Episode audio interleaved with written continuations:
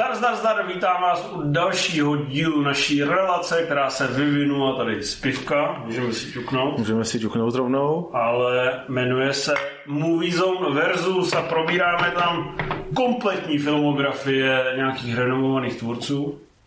A tím renomovaným tvůrcem dneska bude, jak už samozřejmě víte z titulku, ten nejrona, nejrenomovanější, možná nejslavnější režisér všech dob, nebo možná nejceně, nejvíce ceněný režisér všech dob.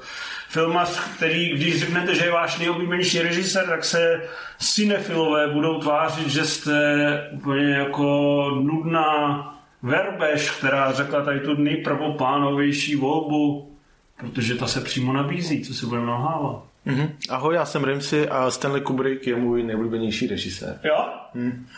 Zdar, já jsem Cíval a Stanley Kubrick je taky můj nejoblíbenější režisér, takže...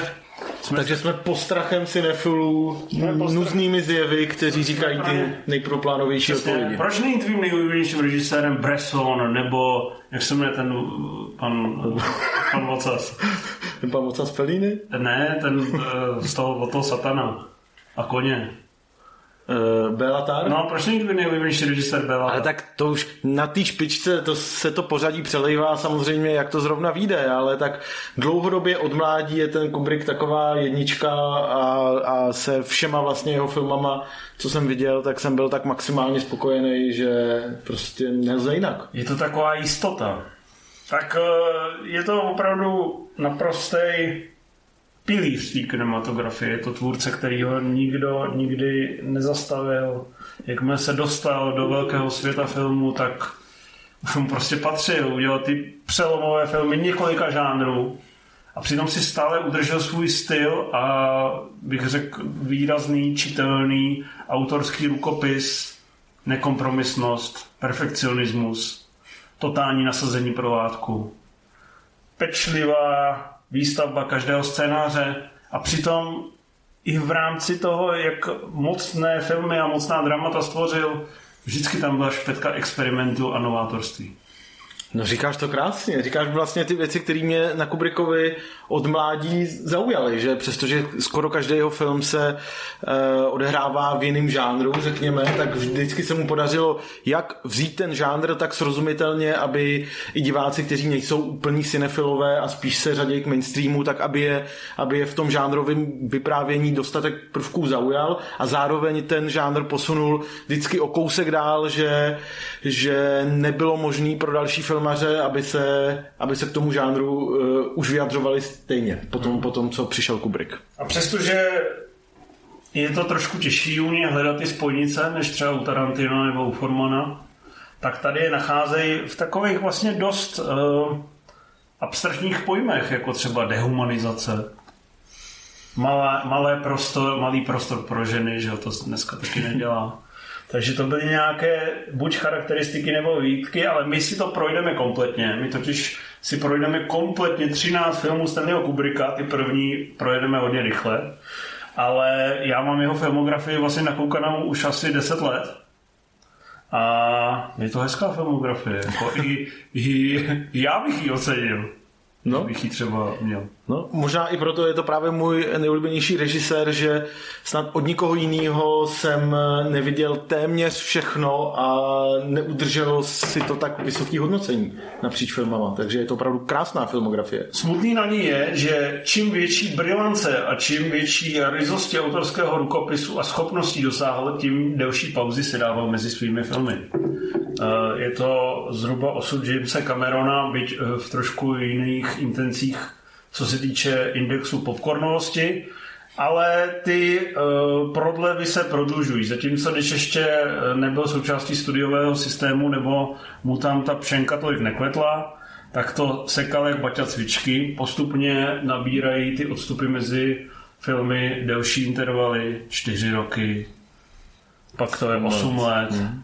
Pak 11 a jako to, to bolí, když se vlastně, to vlastně, eh, když se podíváte, tak samozřejmě každý ho řekuje, jich nenatočil víc, ale ten jeho perfekcionismus a ta pečlivost, s jakou budoval ta svá vyprávění, přičemž to opravdu nebyla prvoplánová vyprávění, tak to prostě hold znamenalo, že jsme si museli na některá vyledíla počkat déle, než by se nám líbilo.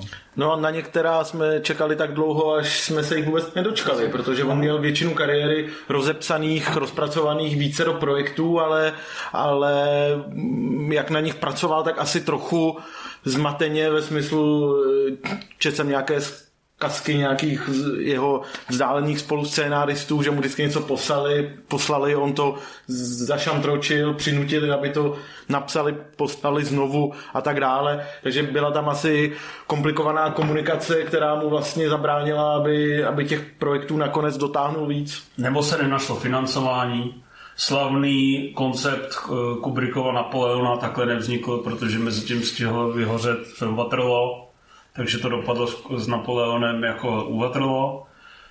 Um, nevzniklo AI, umělá inteligence, realizoval to nakonec uh, Steven Spielberg, sice uh, s dobrozdáním Stanleyho Kubricka, ale Stanley Kubrick už byl ve větších lovištích. Uh, nevznikl ani jeho film o holokaustu, který zase Spielberg mu lehce vyfouk, že zrovna začal natáčet Schindlerův seznam. Vybavíš si ještě nějaký projekt, co nevzniklo? Uh, no, on, on jich měl v průběhu třeba 60. 70. let docela spoustu, ale pak třeba několik z nich několik z nich slepil do Ice White Shot eh, posledního filmu a tak, takže vlastně ono těžko říct, nebo, nebo právě leco z toho Napoleona potom se objevilo v Berlinovi, takže ono vlastně těžko říct, eh, kolik těch komplexních projektů vůbec nevzniklo a kolik se podařilo aspoň částečně, aspoň částečně prodat jinde, ale ty, který si říkal, tak ty jsou asi ty největší, o kterých jsme byli ochuzeni. Nejbolavější. Nejbolavější. Hlavně Ridley Scott natočí Napoleona tak, jak by ho udělal Kubrick. No to ne, to ne. No, takže... A zase on taky měl potíže, potíže s tím, jak jsi mluvil o tom financování, tak on se samozřejmě tak eh, poměrně eh, v začátcích kariéry relativně vzepřel tomu hollywoodskému studiovému systému, takže pak samozřejmě ty eh, schánění těch peněz všude možně bylo rázem o poznání složitější. Kubrick uh, bohužel to nedotáhl do 21. století, protože umřel v roce 1999, čtyři dny po prvním oficiálnějším screeningu uvnitř studia svého filmu Ice White Shot. Zemřel uh, v 70 letech. Myslím, že to bylo 6 dnů. 6 dnů. Ale... O tom Já se jsem slyšel 4 dny, 6 dnů, ale to je jedno, prostě do týdne to možná bylo víc. Opadl mu stres a jak to tak bývá, když vám opadne stres, buď se sesypete nebo umřete. Já zatím se jenom sesypávám, ale ještě jsem nedostal mistrovství Stanleyho Kubricka. Uh, takže, takže stále ale vlastně dočkal se dodělání svého, uh, svého opus magnum, já se nebojím říct, jedno z nejlepších filmů, který eh, doteď furt drží jakoby uh, rekord v nejdelším natáčení. Byla to taková pohoda přes... Uh, jsem měl zafixované, že, že dva roky, ale teď jsem někde čet, že 14 měsíců. Prostě je to nejdelší natáčení. Když si vezmete, že dneska trvá natočit film třeba 25 dní, tak vás musí jebnout. A jenom tři týdny trvalo natočení scény se Sidney Polakem u kulečníkového stolu nebo několika scén, takže a si dokážete představit, jaká to musela být zábava. Tvoří se Stanley Kubrickem, který, eh, nevadí, když budu mluvit trošku. Pokračuju, pokračuju. Který se narodil v New Yorku. Narodil se v New Yorku roku 1928, ono tak vychází. A přesto, když se o něm mluví, tak se o něm mluví často s půlcem jakéhosi anglického režiséra. On taky 40 let žil se svou rodinou v Anglii, na amerických ostrovech, kde věděl, že eh, jak mu tam uvede mechanický pomeranč, tak ho budou chtít pověsit za koule do průvodu. Ne, našel tam klídek, pohodu, říkal si, jaký to bude báječný. Taky točil eh, spoustu filmů v Londýně, točil v Londýně až tak, že třeba celý ten New York v Ice White Shot je natočený v Londýně, což je docela bizar. Ale vyplatilo se.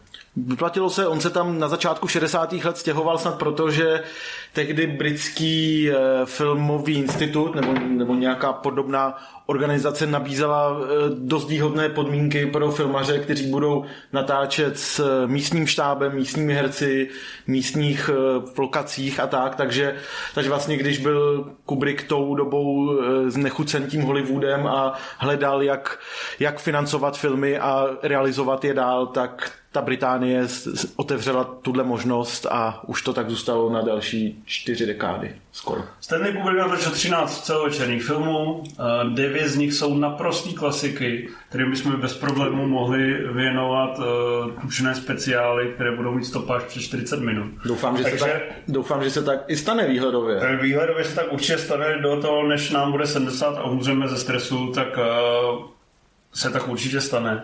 Ale to je taková omluva předem, že to bude takový trošku povrchní fanouškovský prolídnutí kompletní kinematografie, filmografie, která nám má spojit ten plastický obraz génia, který točil jeden skvělý film za druhým. Vychází nám to, že jednomu filmu musíme věnovat nějakých 6-7 eh, minut, aby jsme vás příliš nevysírali.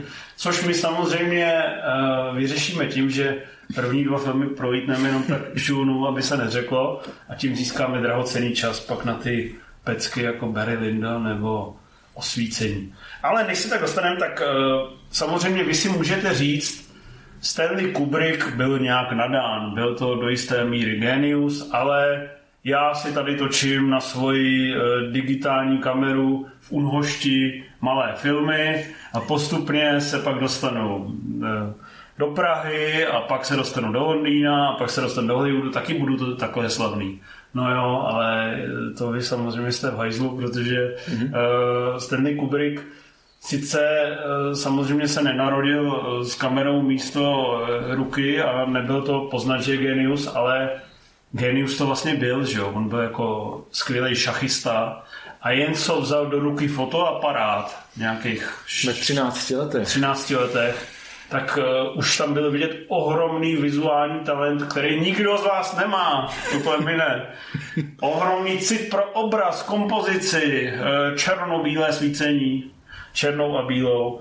Takže už v 16 se stal profesionální přispěvatelem fotografickým.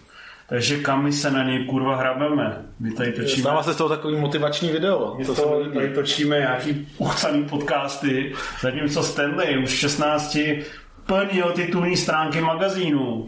No, takže to se pak nedivte, že když vzal do ruky kameru, hned z toho mohly vznikat brilantní kompozice. Ten starý famácký přístup, nejdřív musíš umět skvěle fotit, aby jsme tě vzali na tu famu na režii, tady prostě platil a ukázal se jako platný. Tak a tohle je ta cesta, nikdo z vás na to nemá. Přesně. Takové je slovo. Zapomeňte, zapomeňte.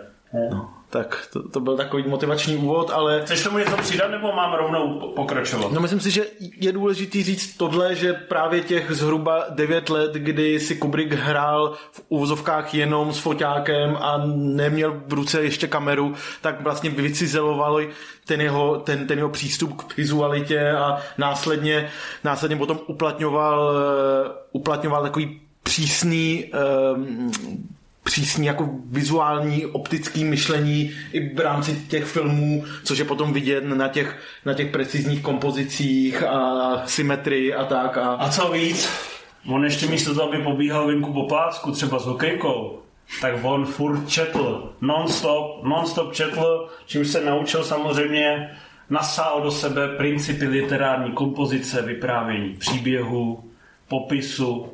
To znamená, od jak živa to bylo a on vlastně mluvil i o tom, že byl dar, že mu bylo umožněno vyprávět příběhy. To znamená, on měl dokonale v merku jak to slovo, tak ten obraz. A proto my jsme v prdeli. No ale pozor, ale tím by se to dalo otočit a mohlo by se z toho stát motivační video, protože on vlastně neměl žádný formální filmařský vzdělání, že to není takový to vymazlený dítko, který by bylo posíláno na ty umělecké školy, prestižní a tak, ale prostě dlouhý roky si hrál s foťákem, pak dostal kameru, začal natáčet nějaký krátký dokumentární filmy. A já a... viděl. Myslím teda Day of the Fight, což je vlastně krátké reportážní video, které uh, bych řekl, že z dnešního pohledu má naprosto nulovou hodnotu, ale točil reportáž o boxerovi, eh, který ho předtím fotil takže tím se mu dostal takzvaně na kobylku a mohl natočit video o tom, jak zápasník se připravuje na fight a pak ho vyhraje. Pak tam natočil ještě něco o létajícím farářovi, ne? Nebo tak, takový o farářovi, který, který pokrývá tak široký spektrum svých oveček, že za ním musí Flying lítat. Padre, Flying Padre. Flying Padre, prozaický název, no. Bylo tam pár takhle filmů na začátku 50. let a který, mu, který vlastně splnili ten účel, že každý ten jeden film sice neměl samozřejmě nějaký, velikánský úspěch a dosah, ale byl to ten krůček, který mu zase přihrál nějakou pozornost, trochu peněz a možností a, a zase mohl natočit ten okrůček větší film. Zasvětili ho do řemesla, pomáhali mu poznat matérii filmu, ale zároveň ho v pyramidě zvedali opatro vejš a tím pádem se takhle posouval. A co je na tom nejzajímavější, on se takhle pečli, pos, uh, trpělivě posouval i u těch celovečerních filmů. Nejdřív se dostal k eh, velice levnému Fear and Desire, což eh, ve velice hnusné pirátské kopii, na které si užijete jenom, jmenuje se to vlastně Strach a touha, jestli se nepletu. Mm. Myslím, že jo. Strach a touha na velice hnusné kopii, to najdete i v přítmích a katakombách internetu, kam se to Stanley Kubrick snažil vytlačit, protože věděl, že na poměry jeho příštích filmů je to vlastně bezcená mrtka, ale když se na to podíváš objektivně, tak jako uh, film z roku 1953, který si točí nějaký uh, mladý chlapec, který 25letý. se to snaží osahat, ještě si to sám jako nasnímá, tak jako kdo z vás to má? No. Zase, zase jste horší a to Zase, ještě jsme jo. furt v úplných To začátcích jeho kariéry. No, takže jakoby Uh, nic, uh, nic špatného za tohle Stanleymu nepřejeme, ale uh, ten film je vlastně z dnešního pohledu a z pohledu té uh, kinematografie naprosto bezvýznamný. Byl to jenom další schůdek ke slávě. A ten další schůdek byl rovnou, chtěl jsi tomu něco říct tomu filmu? Ne, jenom že ten, no. Byl to rovnou vrahův polibek, který vlastně už je vnímaný jako, že je trošku významnější. Je to prostě řemeslná noárovka, která uh, zase posunula v té hierarchii a v tom potravním řetězci Stanleyho o level výš. Ale už tady je vidět jeho obrovský cit pro vizuálno a pro obrazy, protože ta práce s tou noárovou, s těmi proudy světla, eh, s tím světlem, stínem, s černou a bílou je prostě famózní. To je, když si budete pouštět průměrný noárovky a uvidíte tohle, tak to je, to je úplně jiný level. To je, když si pustíš Key Largo proti prostě nějaký spotřební uh, věci. Tady je prostě vidět, že ten člověk má výjimečný cit pro uh, obrazy. Pro obrazy. No, ale stejně se jednalo spíš o takový zase ten schůdek žánrově řemeslně vymazlenější schůdek, který dokáže, který ukáže, že ten Kubrick má ještě na větší projekce p, Projekty. projekty Což se, myslím, že o rok později, v roce O rok 1956, zase jsme u dalšího toho mezistupně 56. No a tam... uh, zabíjení. No, takže uh, růže klásce z chudeček, s úctou Beda, Beda Hudeček, ty jsi chtěl říct, uh, Vrahův polibek Kubriček. k filmu z chudeček s úctou Stanley Kubriček. Stanley Kubriček. Tak, to jsme se propásnili opravdu na poetické dno a teď se od něj můžeme odrazit někam A dál. jsme u filmu The Killing, což je nejen o zabíjení, ale hlavně o dostizích a o jednom uh, zlodějském plánu, který se může zdát jako geniální, ale dopadne poněkud tragikomicky. Ale už tady je vidět prostě, jak to má v ruce a že pro Stanleyho Kubricka je pouhá žánrovka, kterou bychom mohli přirovnat k nějakým noárovým Dennyho parťákům, prostě klasický heist movies, ale vlastně docela zábavný s eh, velmi um, působivýma kamerovými jízdama, že to je prostě pro něj málo. Bylo to hezky nelineárně odvyprávění, že přeskakuje se mezi těma linkama, kdy probíhá ta krádež, co jí předchází a tak dále, aby, aby ten dramatický tvar byl v důsledku ještě údernější. Kubrick zároveň při natáčení využil těch svých dokumentárních začátků, takže, takže má to opravdu takový vibe, jak kdyby to byl eh, místy takový filmový týdeník o tom e, spravující o nějaké události, o nějakém zločinu, ale samozřejmě řemeslně i narrativně na vysoké úrovni. No tak má to takový ty Hitchcockovské pohyby kamerou, kdy si prostě můžeš užívat pohyby kamery jak uvnitř místnosti, tak ty předměty tam různě hmm. sledovat. Hmm. Je to prostě, je to hezký, jako co, Co byste chtěli? Co byste chtěli, jako. V pohodě. Dušan, Dušan tak by to asi netrumfl. Buď, na to, že když ten... Budeš mu země lehká. Na to, že eh, ten film se ocitl mezi lidmi, když bylo Kubrickovi nějakých 28 let, tak zase si můžeme říct, kde jsme my. Točil to v 27 letech a buzeroval tam buď eh, na Oscara, nebo už Oscarem oceněného kameramana. A školil ho tam školil ho tam, eh, vzájemně se školili, kdo teda se víc vyzná. A samozřejmě tento mladý operský muž z toho vyšel, jakože se vyzná víc. Protože to nafotil trošku víc, že? Ty bys viděl, jaký rozdíl mezi 25 mm a 50 mm objektivem? Objektivem, nevěděl. No, ne. Přiznám se, proto přiznám se. Proto se ani tady ani, a ne v, v síni slávy Natáčím nějaký nuzný podcast místo, abych, abych tam byl s nima. Ale já tě mám rád i tak. Každopádně šturmujeme.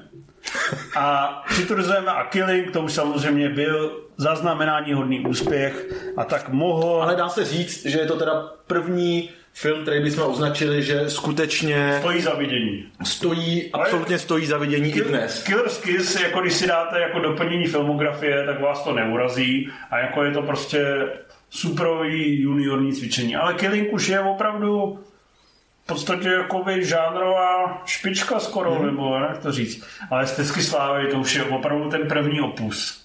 To je very important movie se vším všudy a ten film vlastně, i když si pustíte dneska, přestože vznikl 1957, do kin šel už rok po The Killing, takže si dokážete představit, jaký to byl fofr. A to ještě, když uvidíte ten film a uvidíte tam ty pompézní kamerový jízdy, jak si řeknete, jak to kurva vůbec mohli stihnout takhle rychle tak to už je opravdu film, eh, ze kterého vám může spadnout čelist ve všech možných eh, směrech, protože je to film vlastně mrazivý, dojemný, velkorysej, jako velkolepej a zároveň eh, prostě strhující váleční drama. Opět se ty Kubrickovy dokumentární zkušenosti projevily v tom, že ten styl filmu je eh, právě takový věcný, odtažitý a o to víc, o to víc vynikají ty hrůzy války a ty a nesmyslnost armádní mašinérie, která, která je tam opravdu dotažená. Na takový maximum, že ten film, eh, který pojednává o jedné události z francouzské armády během první světové války, tak potom byl snad na 20 let ve Francii zakázaný, Myslím, protože to tak moc tepalo do živého armádní morálku. Hmm. Ta zápletka je poněkud drastická, že po nepovedeném útoku eh, je rozhodnuto o penalizaci eh, části armády tím, že z jednotlivých pluků budou vybráni eh, vojáci, kteří budou kvůli popravení. zvýšení morálky popravení, hmm. to znamená vlastně bezdůvodně mají být uh, zabiti. Což samozřejmě je zrovna tady moment Raidera podaný s obrovskou intenzitou a Jenom když si vybavím vlastně ty svázaný vojáky, jak eh, brečej, že nechtějí umřít, Přestože to není vlastně podaný s tou sezopudností a realismem, mm. který by byl podaný dneska, dneska by se z toho vymáčklo vlastně úplný šílenosti, tak je to prostě strašně působivý a uvědomíte si tam ještě dvojnásob tu válečnou demenci, kterou si samozřejmě uvědomíte uh, až po té, co si tu válku vlastně docela, uh, bych řekl, efektně užijete, protože při útoku je tam opravdu pompézní kamerová jízda nad tím bojištěm. Teda e, vlastně už i z dnešního pohledu si řeknete ty vole, jak tohle natočili a že to je teda opravdu jako epic. Hmm.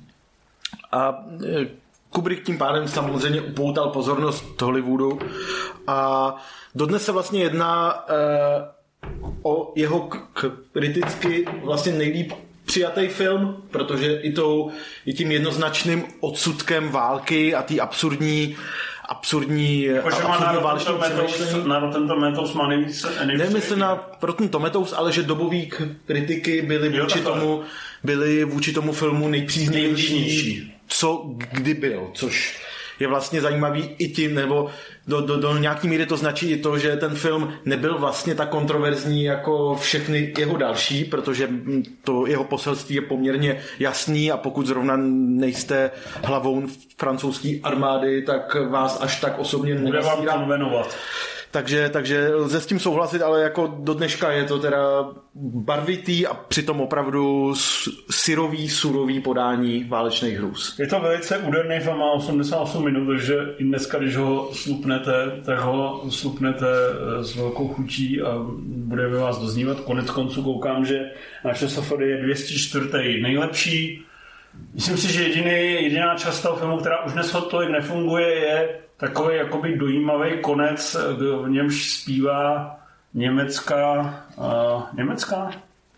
Německá zajatkyně? Německá zajatkyně, no, zpívá takovou lidovku, hmm. což si myslím, že uh, to na mě třeba nikdy úplně nefungovalo, ale na Stanley Kubricka ano, protože tady tu německou pěvkyni si vzal za manželku.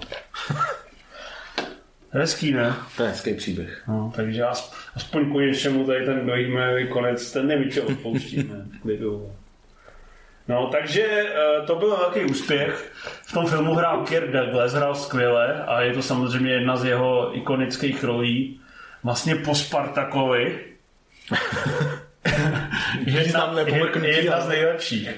No samozřejmě Kirk Douglas i on to byl i v pozici producenta, ne? Že se nepletu. Ve Spartakovi byl v pozici producenta, dokonce měl i finální slovo nad střihem, což nevím, nakolik byl jako standardně eh, v jeho producentské smlouvě, ale byl prostě hlavní osobou zaštiťující natočení Spartak. A řekl si, chci udělat velký, eh, velkou film Santiky, to teďka frčí, seru na Ježíše, tentokrát to nebude o víře, bude to prostě jenom takový civilnější eh, hrdinský drama, tady z, z kategorie meče a sandály. Mám napsaný moc hezký scénář, potřebuju jenom, aby mi ho někdo natočil. No a první tři dny točí tady tu megaprodukci a říká si, do prdele.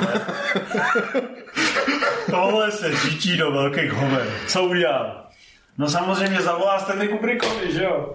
Vyhodí režiséra Tony Mena, se kterým měl na place velký neschody a zavolal ze stezek slávy osvědčenýmu Stanleymu a a doufal, že Stanley se pod touhle jeho producentskou silou eh, podvolí a prostě odtočí to, co Douglas potřebuje a nebude se příliš spouzet, ale to se možná trošku přepočítal, jak moc už tehdy byl Kubrick tvrdohlavý. No tak eh, zase tak úplně se nepřepočítal. Ne? Tam jako bylo, že právo opravdu toho střihu i hlavně právo uh, vlastně ne, nemohl Kubrick oficiálně zasahovat do scénáře, do scénáře nemohl no. měnit ty linky a přepisovat příběh Nicméně, a což samozřejmě vedlo k tomu, že Kubrick si posléze řekl, tak takhle už teda no, no, tohle vám mrká. Nemohl právě do toho zasahovat, ale právě, že velmi chtěl. Takže proto, chtěl. proto samozřejmě mezi ním a Douglasem na place panovala sice respekt, ale taky takový rozepře, ale nakonec, nakonec zvládli ten projekt dotáhnout, ale pro Kubricka se jednalo o zážitek, který, kvůli kterýmu už s tím Hollywoodem nechtěl mít až tak moc společného. Kvůli Já jsem mu nespal. Myslíš, že byl i třeba smutný chvílema? Myslím si, že byl pěkně na stresu. Měl tam totální ikony um, britské, jo, oba dva byli Britové, oba dva velký Shakespeareovské herce, jak se říká. Dvě ikony britské kinematografie, Charlesa Lautna a Lorence Oliviera, dva šedesátníky nebo skoro šedesátníky, kterým najednou tady tenhle cucák jeden na 30 letý říkal, chlapče, tu je, takhle to musí zahrát Uber, nebo přidej, jim různě říkal. A, a za, hlavně musel prostě režírovat obrovský kolos, opravdu rizí megaprodukci a to je důležité zmínit, že Stanley Kubrick na to přistoupil kvůli tomu, že samozřejmě chytrý filištín věděl, že ho to zase posune o level mm. a to se teda kurva nepletl.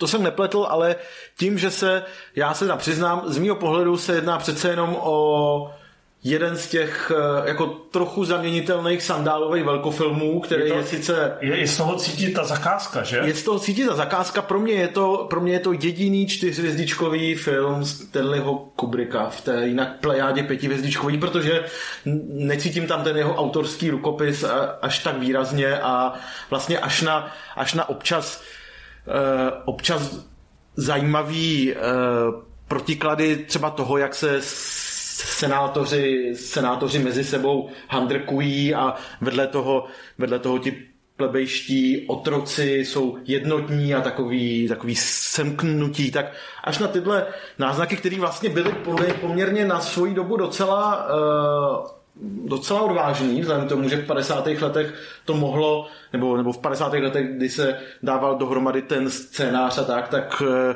to mohlo zavánět až jako komunistickýma myšlenkama, když jako vzpoura ze spodu, který, kdy ti otroci jsou jednotní a ta vrchnost je nutí do pořádání gladiátorských zápasů bratra proti bratrovi a tak, že si myslím, že tam, že tam šli číst i tyhle potóny, který ale zjevně nebyly, nebyly až tak nápadný tím, že to bylo zasazení do jasně definované historie.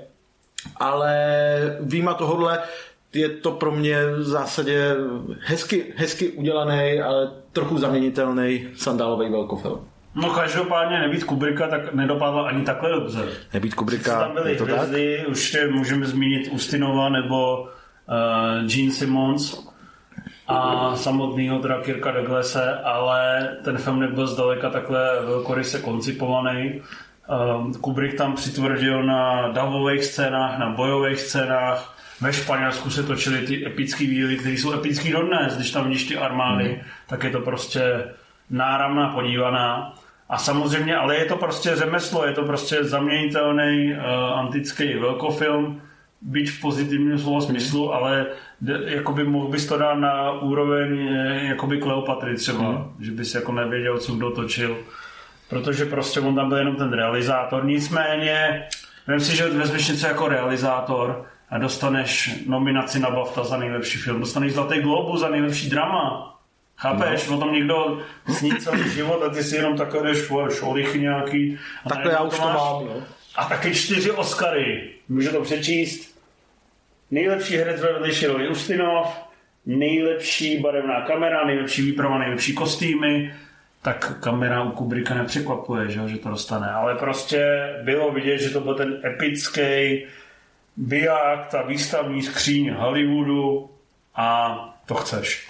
A když to viděl prvně, taky, se zdoha, taky si vykřikoval, já jsem Spartakus, já jsem Spartakus. Já jsem nevykřikoval Spartakus. Ty se radši nehlásil k tomu, že jsem se cítil jako Spartakus. Ty se cítil hluboko uvnitř, aby na tebe nepřišli. Já jsem si v duchu ale... říkal, já jsem Spartakus, ale pak no, jsem viděl, no, že ho pověs ukřižovali a chudák vidí svoje dítě a nemůže si ho pochovat, tak jsem si říkal, já radši Spartakus. Jo, radši Spartakus nebude. No. Jo, to si řekl asi rozumím. Je vidět, že už tenkrát, když jsi to viděl prvně, jsi měl, jsi měl Fishtron, ten jako Stanley, když přijímal tyhle zakázky. No, chceš ke Spartaku ještě něco dodat? Můžeme jít dál. Můžeme jít dál. Takže hezký film, ale jako stojí to za podívání, má to teda 3 hodiny, že jo? Nebo 160, 183 hodiny, jo? Jak už to Takže tak jako a opět fajn, ale Kubrick se chtěl posunout dál, chtěl prostě k rizím autorským projektům, který chtějí něco hlubšího a výraznějšího sdělit. Chtěl vlastně, on vlastně trošku chtěl pobuřovat. Chtěl, chtěl. chtěl, rozbourávat, chtěl rozbourávat konvence, nabourávat eh, klidné naše bytí a veřejný prostor něčím, co prostě ho rozvrátí a zároveň tě prostě stimuluje.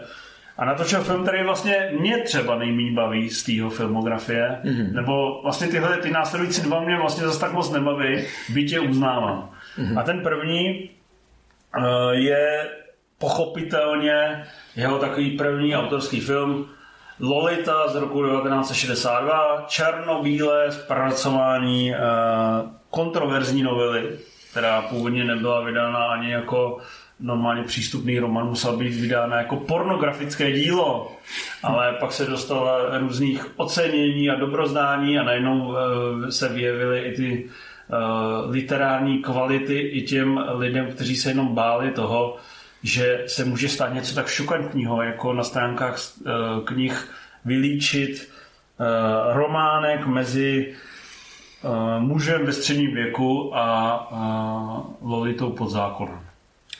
No, bylo to dokonce na to, jako navzory tomu, že ten film samozřejmě žádnou eh, sexualitu explicitního rázu nevyjadřuje rozhodně, je to jako z dnešního pol... Žádný rimjob tam není. Žádný rimjob tam k mému... Hl... Přiznám se, že hledal jsem ho v Kubrickových filmech důkladně, ale nenašel jsem ho ani v těch odvážnějších. Ani v mechanickém pomarači není rimjob, jo. No tak jako něco, co bych já považoval za rimjob, jsem tam nenašel. A v Ice White Shot tam je jenom. Takže, no, no počká, tam bude nějaký remake. Jakoby, ale tak jako... Dobře, pozadí, pojďme Kovolika se zachovala cudnost a došlo jenom k běžné penetraci. Eh, došlo, došlo k běžné penetraci, kterou samozřejmě eh, katolická církev odsoudila, což pro, pro ten film byla vynikající reklama a vedla k tomu, že se zase jednalo o, o pro Kubricka úspěšný projekt. Ale e, zároveň on je i dneska vlastně zajímavý tím, jak, jak vlastně střídá žánry, jo? že prostě navzdory tomu, že ten základní příběh je o takovém eh, podivném, tabuizovaném, milostném splanutí, tak vlastně jsou tam scény, které eh, plné absurdního humoru, který, který vlastně jako obstarává vypadá... Peter Sellers, ne z většiny. Který z většiny obstarává Peter Sellers samozřejmě, ale, ale které jakoby vypadly z jiného filmu a jindy zase je to takové přehnané amorální melodrama právě tím, tím, tím vztahem těch ústředních dvou postav. No a, no a samozřejmě stojí za zmínku i to, že je to vlastně první film, který tedy už Kubrick natáčel v té Anglii po přestěhování a pokud se nepletu, no jako uh, stěhoval se tam v roce 61, pokud vím, a tohle byl první film, který chystal v Anglii. Tak Takže jestli natočil, točil v Londýně, jo. Nevím, jestli jako natočil všechno všechno. No já ti budu věřit. Ale už... Ono je to hlavně úplně jedno. Je to hlavně velmi jedno. No. Tak. Samozřejmě ten film zbudil obrovský pobouření, eh, jak už tady jim si naznačoval, eh, církev se ho snažila zakázat, ale to pomohlo tomu, že se promítal non-stop asi dva roky v kinech a všude, kde zrovna v jednom kině ho nepustili, protože ctili přání pana faráře, ale v tom druhém bylo narváno že lidi chtěli honit u prasačinek uh, mladý holky uh, a uh, chlapíka, jako byli oni. Ten chlapík se jmenoval James Mason, mě teda zrovna tady v téhle roli tak nějak jako extra ne, ne, hmm. nebaví, že je takový jednostrunej na, na, moje, na, moje, na můj vkus, ale je pravda, že mě tady víc irituje vlastně to, že to má 153 minut nebo nějak mm. tak mm. a jako o, vlastně Což na tu zápletku fakt přepálený. Mm. Byť samozřejmě oni tu knihu, kterou jsem já nečetl, ale poslouchal jsem ji v rovině audioknihy, tak ta je ve filmu výrazně modifikovaná, posunutá někam jinam ale kvůli, eh, k vůli eh, samotného autora Vladimíra Nabokova, který na tom scénáři byť po tajmu spolupracoval právě se Stanley Kubrickem. Hmm. Takže já bych doporučil že je to nutné vidět. No ne asi nutné, ale myslím si, že když už, když už tomu člověk ten čas se rozhodne věnovat, tak nebude zklamaný. Je to, do, je to dobrá práce, ale myslím si, že velký vliv na její význam má právě to, že vstoupil prostě do, do kin v době, kdy to bylo totální tabu, něco takový. Mm. Dneska tady máte prostě polopedofilní videa na Pornhubu, uh, Daughter's Web, a tak, tak eh, vás asi nic... No ne polopedofilní, jako uh, podle, já samozřejmě uh, občas na to člověk dělá výzkumy nějaký různý. No počkej, jako polopedofilní ve smyslu, že tam jako neprce 12 letý holky, jako kterým by ideálně bylo, 12, si na tyhle videa koukáš, tak bys měl jít takhle, sedět. Takhle, počkej, jak, se, jak ta situace je definovaná? Že koukáš na herečku, který je 18. Je takhle, no, tak to ne, to je odporný, to ne, to ne. To no. jsem nemyslel. No, právě. Do... A myslel jsem... myslel jsem něco jiného, to je jedno. Jestli James Mason, Mason, Mason, ty jsi Charles Manson. Takže uh, jdeme, Lolita určitě byl ten další důležitý krok na tom, a už to byl první autorský film. Samozřejmě je dobrý to vidět, už jenom, když tam vidíte ten uvozující ikonický záběr na Lolitu, jak leží na trávníku, tak se vám prostě zmotňují dějiny kinematografie přímo před ksichtem. Což se ale děje, a zároveň, a zároveň, když říkáš autorský film, tak mě, když řekneš autorský film, tak mě se vybaví, že ten člověk přijde a pod nuly si napíše scénář, pak si ho zrežíruje. To je takový jako, to beru jako takový jako nejužší, nej, nej, nej, krystaličtější pojetí toho autorského filmu. Počkej, ale co sám napsal?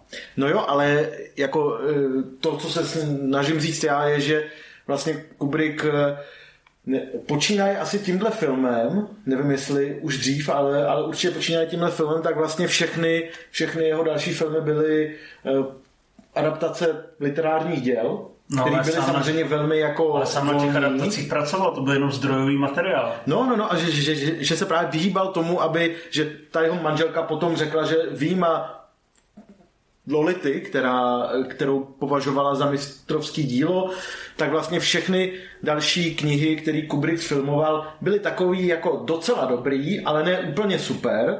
A že si vybíral schválně ty knihy, které nejsou úplně super, aby na nich bylo co zlepšovat a měli dostatečný prostor pro úpravu do toho filmového jazyka. Takže byly to takový velmi volný, e, svérázný a, a, a autorský adaptace, to jo, ale vlastně, že po každý vycházel, vycházel vlastně z nějakého materiálu. Takový autorský filmy na základě nějakého zdrojového materiálu. No, ale jenom jsem to chtěl tak jako vycizelovat. Řekl, vycizeloval z toho hezky, ale trošku si v první chvíli šel do prdele, ale pak se zvrátil. Pak jsem se vrátil. To se mi, to, to se mi u toho rimjobu stává poměrně, poměrně často.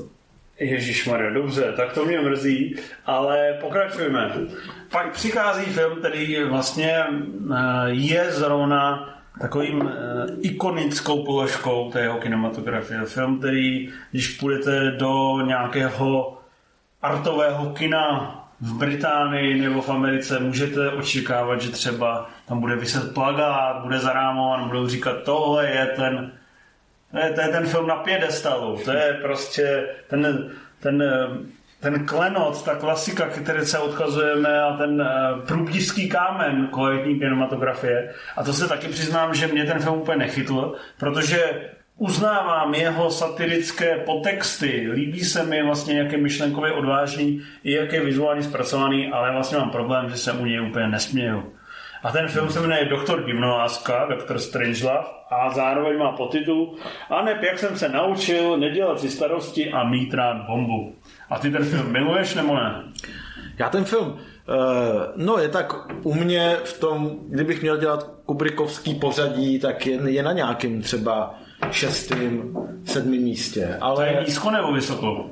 No to, to je výš než něco jiného, ale níž než něco takového. To je takzvaně uprostřed. To je takzvaně uprostřed. Ale spíš níž vlastně, když jsi viděl 11, 12 filmů. Uh, řekl jsem 6 až 7, ale nemám ten no, žebříček Byl bys schopný mu napsat vejímko? To bych byl, to bych no, byl. Tak proč to nenapsal? No, protože jsem psal jiný VMko a teď mám v Merku VMko na jeden z jeho dalších filmů. Dobře, Takže na všechno, na všechno se dostane. Na všechny se, na všechny se dostane. No, uh, je to samozřejmě politická satira, vojenská satira, satira na, na to zoufalé zbrojování, satira na studenou válku, bychom vlastně mohli říct. Protiválečný film. Film, který ukazuje směšnost pinožení ve velitelských štábech, kteří si vzájemně vyhrožují a vzájemně kují pikle a teď prostě chystají ty velké, ty velké hrozby jaderným konfliktem nebo konfliktem eh, vodíkovou bombou a teď vlastně si to pustíš dneska a zjistíš, no. jak ono je to aktuální. No. Když se podíváš na tu držku toho Lavrova nebo Peskova a ty si říkáš, že to jsou stejný pičusové. No, je to Podíváš tak? se a... na Bidena, který je tam zmotený jak děda. Takže no, si říkáš, to... ten chlapec na Prahu, nebo na vlastně takhle na zbycích kubánské krize mm. vystavil něco, co má platnost i o 60 let později. Je to vlastně fascinující v tom, že uh, v té do, on, on to Kubrick uh, psal psal a natáčel podle eh, biografického románu někoho, kdo se právě podílel na, na těch vyjednáváních ohledně kubánské krize a tak, Šelné, takže no. a bylo to, jako já ho nepotřebuju, ale Já ti ho dám. Peter George. Peter George. Člověk, který od jak živa trpěl tím, že má doje křesní jméno a žádný příjmení. pak napsal knihu a byl to vlastně seriózně míněný román eh, pojednávající o těch, o těch událostech, ale tím, jak to bylo všechno dost čerstvé, tak eh, Kubrick věděl, nebo Kubrick si říkal, že by bylo hodně za hranou to sfilmovat jako skutečně seriózně, takže tam přidal ty satirické, absurdní ostny, které vlastně a, asi dobře, že tak udělal, protože díky tomu, že je to takový lehce přepálený, tak eh, díky tomu to vlastně může být aktuální i dnes. Že, je to že je těžce přepálený. No, je to těžce přepálený, ale zároveň to furt vyjadřuje tu myšlen, ty myšlenky, které jsou aktuální i dneska, že, jo? Že, že, že člověk nemá tolik pocit, že je to zasazený do nějaký specifický historické doby, která měla specifika, které dneska už jsou úplně mimo, ale že opravdu díky tomu to má tu platnost a že je tam spousta těch prvků, tím jak jsou ty, počínají těma raketama a končí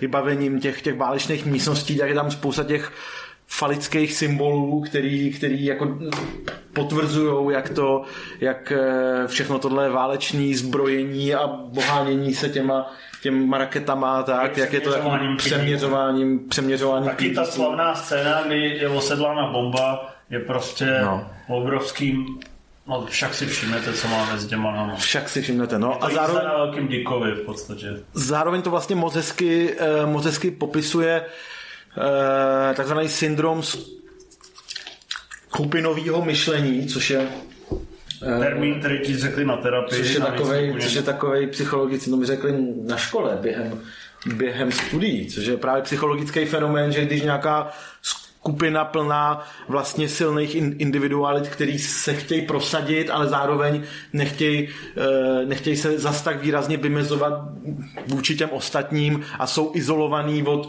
zbytku světa, mají omezené množství informací a tak, tak jak takováhle skupina je schopná přijít s eh, řešením nějaký situace nebo názorem, který je vlastně mnohem extrémnější, než by každýho jednotlivého z nich napadnul. Se nebo vzájemně trumfujou. Jako. že se tak jako vzájemně trumfujou, zároveň nikdo nechce být ta brzda, aby řekl, pánové, eh, pomalme, jako možná, možná jsme příliš jako ukvapení, možná ta situace je méně závažná, než se zdá. A tak se vlastně trumfujou a tím, jak jsou odříznutí od toho vnějšího světa, od relevantních informací, tak tu situaci vyhrotějí vlastně úplně zbytečně. A to je to, co bylo právě tenhle psychologický fenomén byl popisovaný na těch událostech počátkem š- 60. let, který vedli... mu to říct, jako, že to auční princip. Že furt musí zvedat sásky.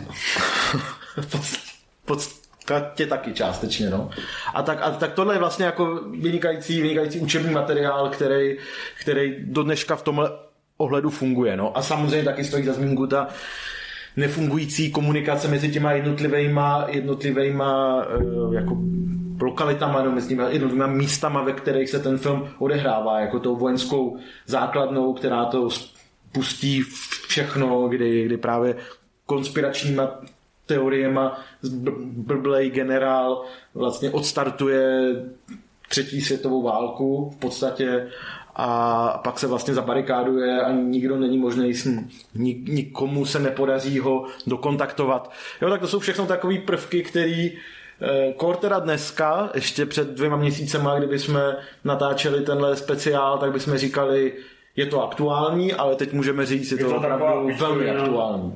Navázaná na svůj dobu vzniku, ale my víme, že je to... No, takže myslím si, že ten film vlastně, chápu, že není eh, vlastně v každém okamžiku zajímavý, nebo v každém okamžiku úplně zábavný, ale myslím si, že má tolik dodnes spoutavých prvků, včetně té trojrole, trojrole Petra Sellerse, eh, který mu v jedné z těch rolí vystřeluje pravice, jak se tak těm nacistickým vědcům eh, přijatým do Ameriky v 50. letech stávalo.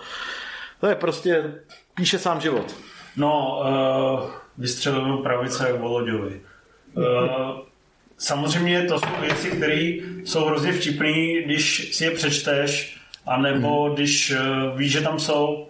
ale já se přiznám, že když vlastně Petru Sellersovi vystřeluje pravice, tak se prostě sám o sebe nesmějou. Že zatímco Luděk Sobota, když dělá cokoliv mm-hmm. a Jim Carrey, tak se smějí jako kot, tak uh, u Petra Sellerse se vlastně nesměju a to je můj vlastně jediný významný problém s tím filmem, protože po výtvarné stránce je obdivuhodný vlastně celá ta výbava a mimochodem, když si samozřejmě podíváte na plagáty všech Kubrickových filmů, to jsou prostě nadčasové vizuály a je vidět, že ten chlapec byl prostě obklopen božskými spolupracovníky a byl na ně božsky přísný.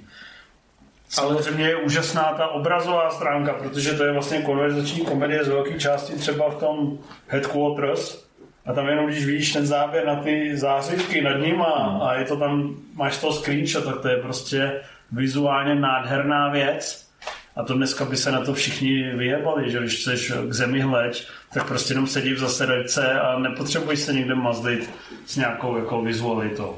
Ale kdyby tam byl Průděk Sobota eh, v kolečkovém křesle a dělal svoje yeah, yeah, yeah, tak... Já by, cože? Já by, yeah, tak uh, byl by si spokojenější. Určitě. Hmm. Ale um, ještě jsem tě, no a pak je tam samozřejmě ta třetí, třetí stěžení část, kterou jsme ještě nezmínili, že on, uh, Stanley Kubrick, poslouchal celý život vážnou hudbu, že? Poslouchal ty, uh, ty nádherné kompozice, které často zanesl prach a nebál se použít ve svých filmech a taky hudební stránka těch jeho filmů je naprosto úžasná. Byť eh, je vlastně do velké míry experimentální, zvlášť třeba v pozdějších filmech. A tady vlastně už jenom, když si pustíte tu, ty uh, stěžení montážní sekvence, které jsou dodnes různě citovány a parafrázovány, nejen o nádherné uh, údělu bomby, která má vybuchnout, ale i o tom, jak to teda všechno může dopadnout, tak to jsou prostě audiovizuálně opulentní, úžasný videoklipový sekvence, který mají svoji nadčasovou kvalitu. A je tam vidět ta velikost toho režiséra. A tím se pomalu dostáváš dál? Tím se dostávám dál? No jistě, tak tím, tím se dostávám dál. Aniž bys to věděl. Čemu.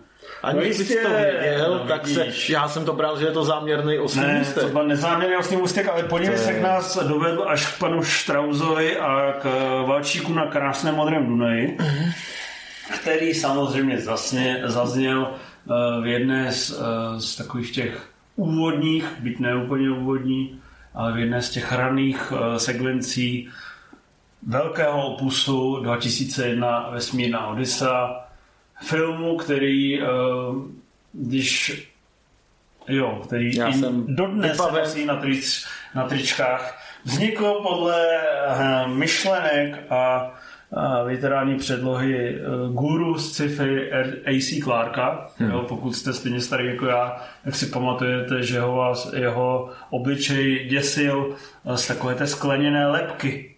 Aha, zahrát A.C. Clarka, tyhle, to jsem se kurevsky bál, že tady jsou fakt zemštění. Ale je to člověk, který se domnívá, že nejsme v tom vesmíru sami a že když už do toho vesmíru třeba letíme, tak tak nás tam čekají všelijaké patálie. Hmm.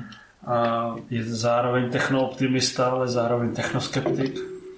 Takže se nebojí se zamyslet nad tím, jak by vypadalo soužití robota s astronauty. Ale zároveň je to takový, je to filozof na trůně, je to filozof s, kama, s kalamářem, takže ten uh, film, který dali dohromady se Stanley Kubrickem, se vzpírá tomu, co dneska vidíme v Interstellaru nebo v, co ještě taková filozofická sci-fi, v Sunshine, protože to nemá tady tu přímočarou narrativní struktury, strukturu, není to vlastně drama, není to um, science fiction to je, ale není to drama, není to thriller, není to ani nějaká nějaká uh, moralita, kde byste se měli zamyslet nad tím, nad, nad tou lidskou existencí, ale je to opravdu, to splňuje spíš parametry eseje, kdy na nějakým jakoby asociativním principu je to vlastně komplexní filozofický pohled na dějiny lidstva a jeho budoucnost. No kdo ví, jak by jak by ty zmíněné filmy jako Sunshine nebo Interstellar a nebo taky hlavně Hvězdní války vůbec vypadaly, nebej tohohle filmu, že jo? Protože, Je to tak.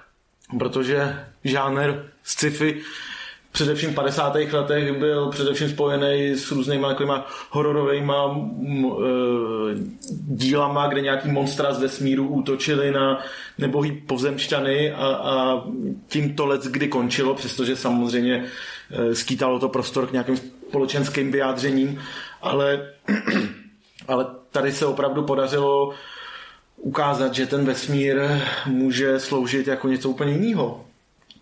Je to takový ten sci-fi benchmark. Je to film, který byste měli vidět, i když byste se mohli samozřejmě připravit na to, že vás to bude místy nudit, protože to nemá úplně, jak už jsem řekl, přímo čerou příběhovou strukturu, ale je to film přelomový jak svým uh, tím uh, hudebním a zvukovým podáním, tak tam jsou přelomové střihy.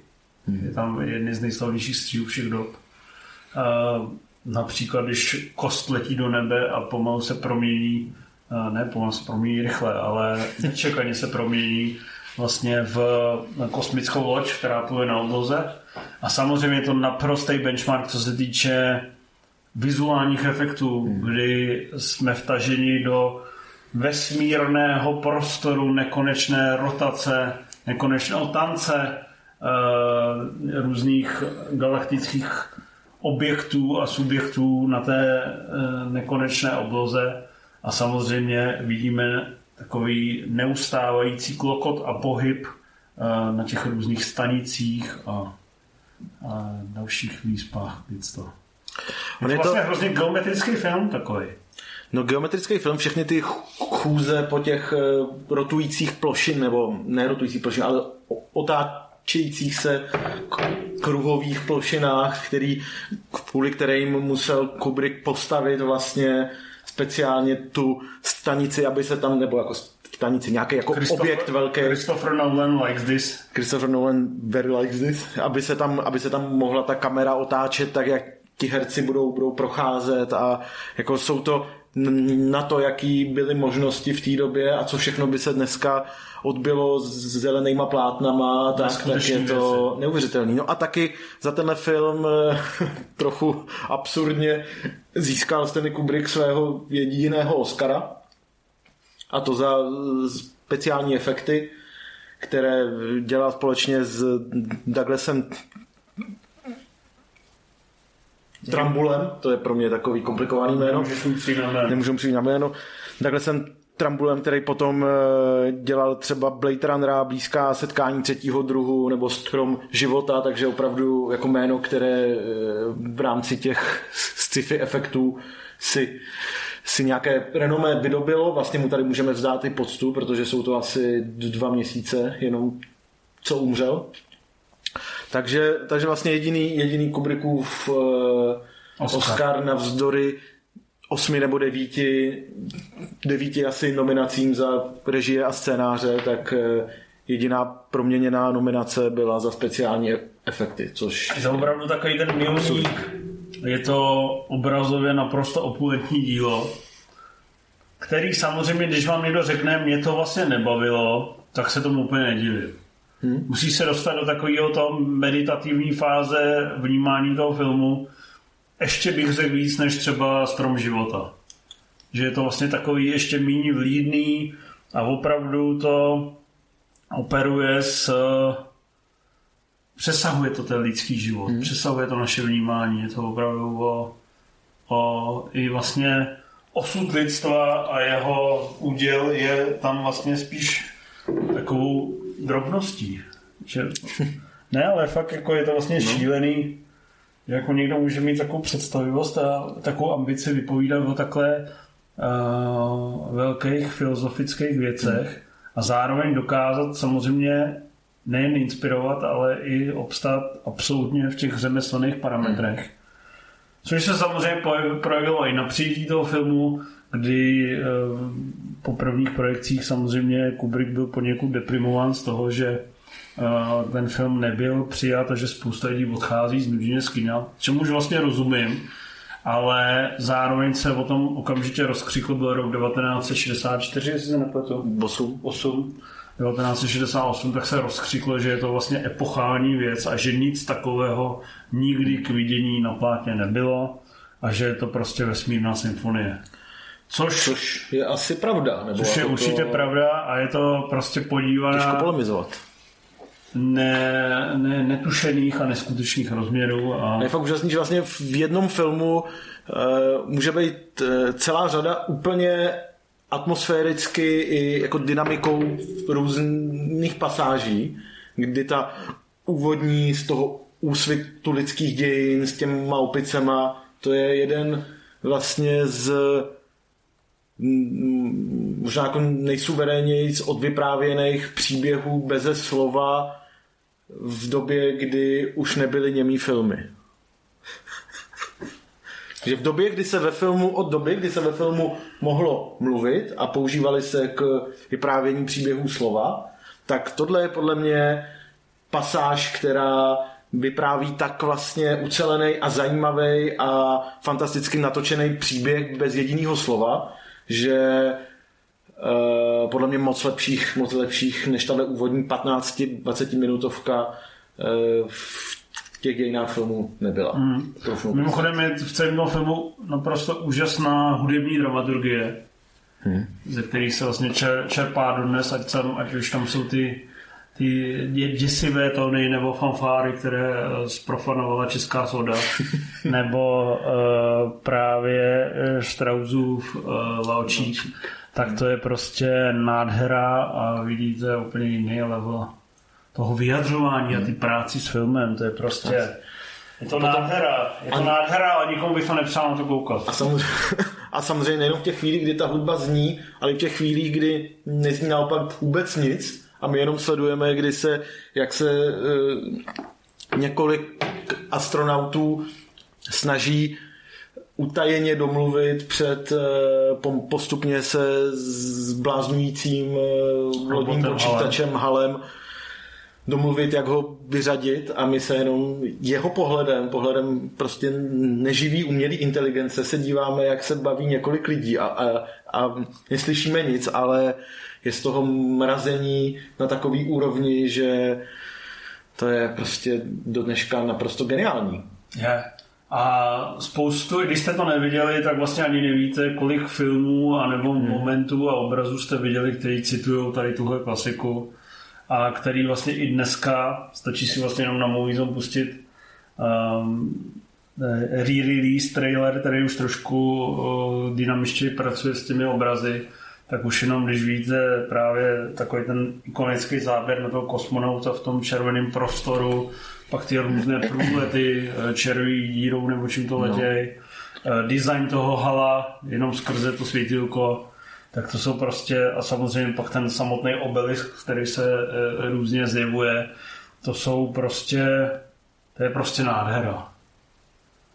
Ta, tam nedosáhne nejen Dušan Klein, ale ani ani Karel Kachyňa by tam třeba nedosáhl. Ani, jako, tady opravdu jeden velikán vedle druhého se musí sklonit před, se podvolit. před velikostí Stanleyho Kubricka a právě, jak říkáš, ta poslední asi tři čtvrtě hodina která je opravdu takovým jako meditativním průletem vesmírem, který, který už se vlastně úplně příběhově rozpadne, rozklíží a nabídne spoustu obrazů, ze kterých už si každý vezme jenom to, co potřebuje. Tak to už je opravdu jako vrchol, vrchol jako filmařské imaginace, který, jako vrchol toho, co může to filmový médium nabídnout. A taky právě v souvislosti, v souvislosti s touhle pasáží Kubrick říkal, že vlastně naprosto odmítá to nějak interpretovat, že chce jenom, chce dávat lidem jenom ty vizuální podněty, které podle něj pracují mnohem, mnohem silněji, než co se dokáže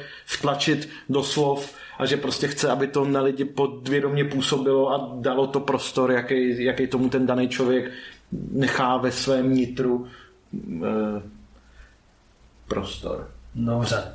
Hezky jsem to krásně. A to, to se potom týkalo i, i několika dalších filmů, že Kubrick odmítal, odmítal je nějak eh, hlouběji interpretovat, což hnedka u toho dalšího se mu trošku vrátilo zpátky.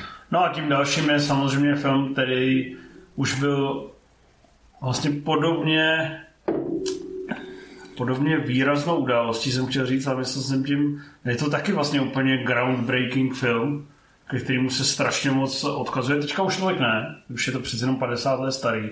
Ale já, když jsem vyrůstal v 90. tak vím, že hmm. tohle byl furt braný jako takový ten šokantní film, když se někde promítal, tak vlastně se na to stály davy. Byl to opravdu pilíř těch klubových dramaturgií, eh, že když tohle můžeme promítat, tak je to pecka, což se teda mimochodem většinou nemohlo, protože Stanley Kubrick byl dost právě pedant, co se týče eh, prezentace svých materiálů.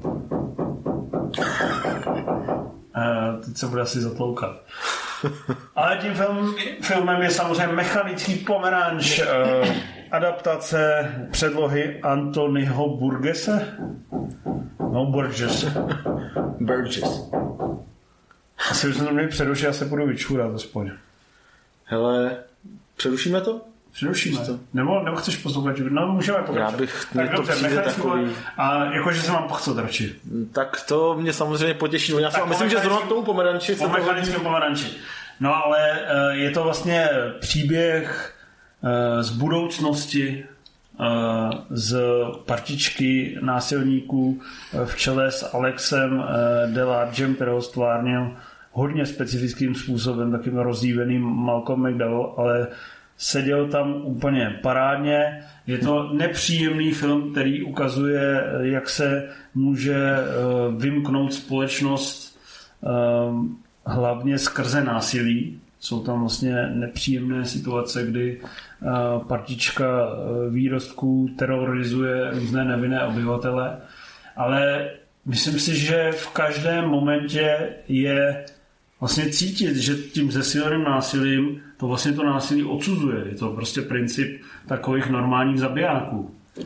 A přesto se mohlo stát, že po té, co byl tenhle film uveden v roce 1971, tak každý druhý mamrc z Británie, který, zejména z Británie, který e, poté zabil svoji babičku nebo zmáčil svého souseda, řekl, za to nemůžu já, za to může mechanický pomeranč a média a politici se podívali na Stanleyho Kubricka a řekla, proč si natočil tak ošklivý film, teď musí lidi mládit své obličky.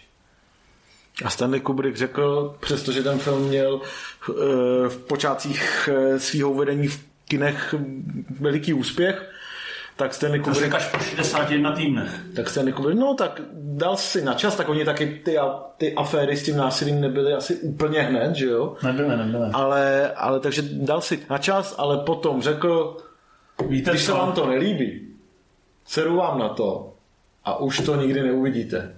A on měl výjimečný postavení jako autor, takže eh, Warner Bros.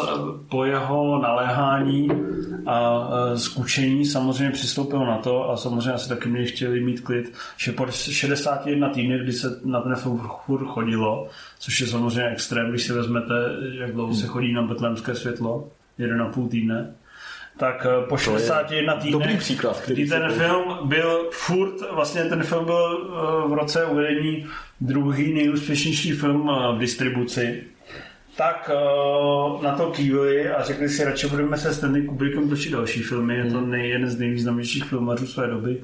Než aby jsme ho nasrali, tak mu radši vyjdeme vstříc a stáhneme to z těch kin, tak je to samá polízanice a samý, samý mrzení.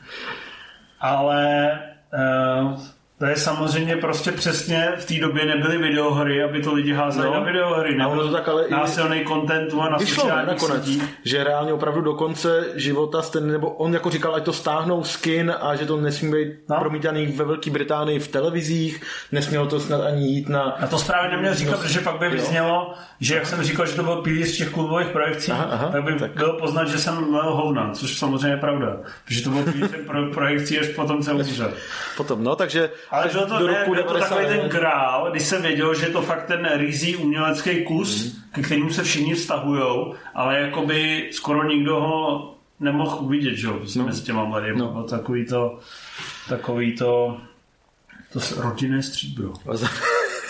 a zároveň je to cený příspěvek do té věční debaty o násilí v médiích a jak eh, moc nebo málo ovlivňuje ovlivňuje diváky, čtenáře, posluchače a ano. v té době tedy převažovalo, nebo jako bylo snadné se odvolávat na to, že ovlivňuje hodně, takže Svět se dělí na kroky. tři názory. Za prvé, média násilí způsobují, za druhé, média násilí nespůsobují, za třetí může za to Stanley Kubrick s mechanicky povračem.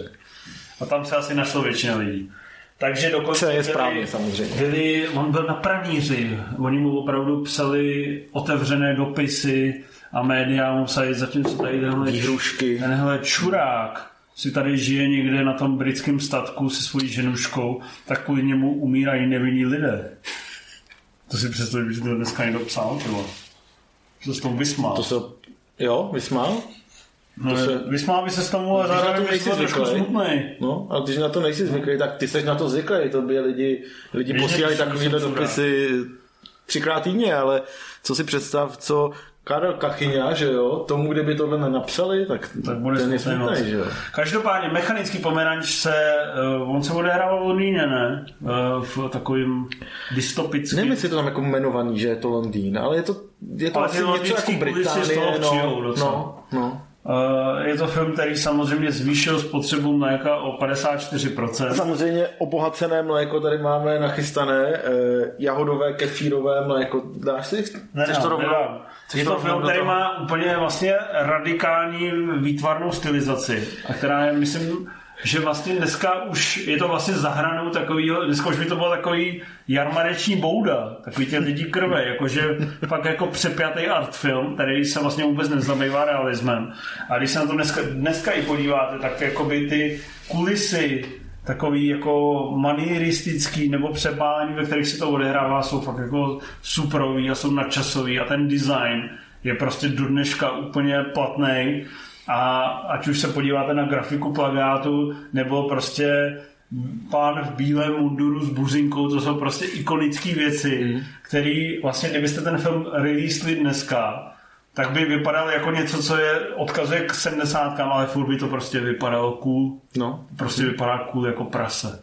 Jako to je, zase jak jsme se bavili u toho doktora divnolásky, tak to jsou ty prvky, které ten film vlastně vytahují z toho přímého dobového zasazení, navzory tomu, že tam eh, lidi poslouchají hudbu z gramofonové desek a píšou na psacím stroji a dělají tyhle věci, které vlastně dneska už opravdu působí zastarale a zároveň právě tato absurdně přepálená stylizace tomu dodává tomu nadčasovost. A zároveň, jak jsi říkal s tím násilím, tak ono je vlastně zajímavý, že na tehdejší poměry budíš, ale samozřejmě na, jako i na tehdejší poměry se, to, se ten film v tom násilí až tak nevyžíval ve smyslu, že by tam byla nějaká krev nebo nějaký explicitní zobrazení nějakých humusáren, jo? že ono to vlastně buduje dojem, nebo že i jsem, i jsem slyšel, že eh, na to byl dělaný nějaký výzkum, že spousta lidí má ten mechanický pomeranč za extrémně násilný film, kde se odehrávají opravdu jako nejhorší možný humusárny, který tam ale reálně nejsou. Ono se o nich mluví, ten film se tváří, že tam jsou a oni tam jakoby někde na pozadí mimo závěr jsou.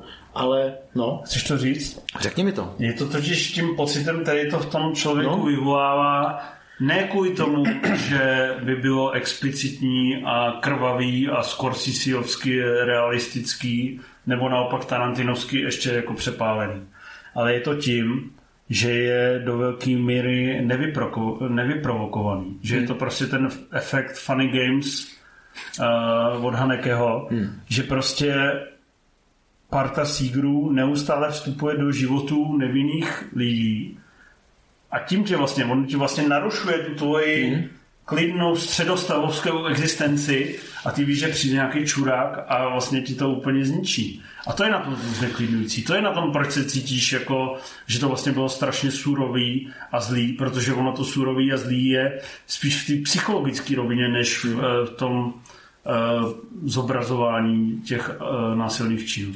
No, to máš pravdu a to násilí navíc ještě zdůrazněný zdůrazněný tou extrémní stylizací, že jo, tou propracovanou choreografií těch násilných scén, pohybama kamery, různý, různý ty de- deformace prostřednictvím holka, použití hudby, uh, přiznám se, že uh, zpívání... Já jsem na to včera koukal zrovna. A to dešti už, je, už, už mi nikdy neznělo tak jako dřív. Ale když se podíváš třeba jenom na ty zpomalovačky, když on vykostí ten svůj vlastní gang, tak to jsou prostě tak nádherný obrazy. A zároveň samozřejmě, když tam máš ty uh, rapid, to nejsou montáže, protože tam se nestříhá, ale ty zrychlování, uh, to je, on tam zrychluje nebe, to zrovna. No, no, taky myslím. Tím extrémním zrychlením tady těch násilných scén, nebo nějakých sexuálních scén, tak uh, vlastně pracuje i s, tady s, tou, uh, i s tím zpomalováním, s tím zrychlováním. Tak to je prostě to je prostě vidět, že ten režisér je někde jinde. to ani, ani Vít Olmer by se k tomu na vrcholu si to už je Nejen Dušan ne, ne, ne Karel Kachyně, ale ani Vít Olmer. No, a samozřejmě je, je, i když si odmyslíme všechny tyhle bábničky, které vlastně vypadají hezky, působí silně, tak i vlastně ten film je dost zajímavý k zamyšlení v tom, že on jako nedává nějakou úplně, nějaký úplně jednoznačný rozřešení toho, co je dobrý, co je špatný, kdo tam je ta oběť, kdo je pachatel, že prostě postupem děje se i ti, kteří se zdají, že jsou dobří, tak se zachovají špatně a tak dále. A právě touhle morální ambivalencí je toto asi Nevím teda, jestli to, jestli to je pravda, ale typoval že je to asi nejkontroverzněji přijímaný Kubrickův film. To ne, to snad ne. Myslíš, že ne? Myslím si, že bude určitě nejoblíbenější a nejlepší. Každopádně no je to film, který... Já, já si pamatuju, že když jsem ho viděl, tak mě vlastně ne, neuspokojoval tím, že nedopřává tu přímočarou katarzi. A dokonce jsme se tam, myslím, hádali s Douglasem nebo uh, s někým, že vlastně ty si zasloužíš trpět, protože jsi užíval tu zábavu, tak si zasloužíš trpět během toho nudného konce uh, s, tím, uh, s tím hlavním hrdinou. Ale samozřejmě zpětně když si vezmu, eh, že ho mučejí tím násilným obsahem a tím Beethovenem, tak aby to z něj dostali, tam mi vlastně přijde, že to má geniální přesahy a že je to jako fakt úžasně vymyšlený film. Byť jako bych si ho nikdy nepustil, protože mě prostě nepřijde na té ploše 140 minut, nebo kolik to má, když mi tady upadá eh, noha mé židle, tak eh, nevím, jako nepustil bych si to. Ne? Ne. 136 minut. Prostě zase tak mě to nebavilo, ale hele, 474. nejlepší, 53. nejoblíbenější. Protože pro všechny ty úchyly a násilníky, to je přesně ten film, který si pustí, že jo? Že jich mezi námi je. No, no že... na vás se díváme. No, právě, takže já se tomu nedivím a rozhodně je to je vlastně dlouho, předlouho, dlouho před vznikem internetu, to byl suverénně nejslavnější Kubrickův film. To vím. Mm-hmm. Teďka už by možná to hlasování vyšlo jinak, protože už jako toho násilného obsahu a tady toho šokantního tě vzniklo tolik, že už to jako by, to, by tam přišli jiný koně, ale takhle to bylo. No a konečně se dostáváme k těm dobrým filmům. konečně jsme se probrodili sračkama z dílny Stanleyho Kubricka a teďka už jdou ty opravdový pecky, protože je tady rok 1975 a film, který mám od Stanleyho Kubricka úplně nejvíc rád, navzdory tomu, že jeho literární předlohu napsal William Makepeace Thackeray a myslím si, že vlastně by nebyla nikdy tak významná, když by se jí nechopil zrovna Stanley Kubrick. Je samozřejmě o film Barry Lyndon, což je naprosto úžasná, fantastická, neopakovatelná, podívaná, kterou bych vlastně úplně jako s čistým svědomím nedoporučil každému, ať se na ní podívá, že je to prostě báječný, protože bude očekávat nějaký statečný srdce nebo, nebo jinou uh, úžasnou historickou podívanou, která tak míří jako přímo na tu komoru. Ale Barry Lyndon, to je prostě fantazie, to je, to je prostě čírý požitek, to je orgasmus. Eh, čirá nádhera. Už jenom jak se tam pracuje s tou hudbou. Tu, tu, tu, tu, tu, tu, tu, tu. Ne, ale prostě kolik napětí je v každé scéně, kde se setkávají postavy a to, jak dokáže prostě magicky úplně to, to, to je prostě jeden z nejlíp zrežírovaných filmů všech dob. Je to prostě totální mistrovský dílo, kterýmu se nikdo ani nepřiblížil. Je to fajn, no. Ty si fakt myslíš, že to je jenom fajn?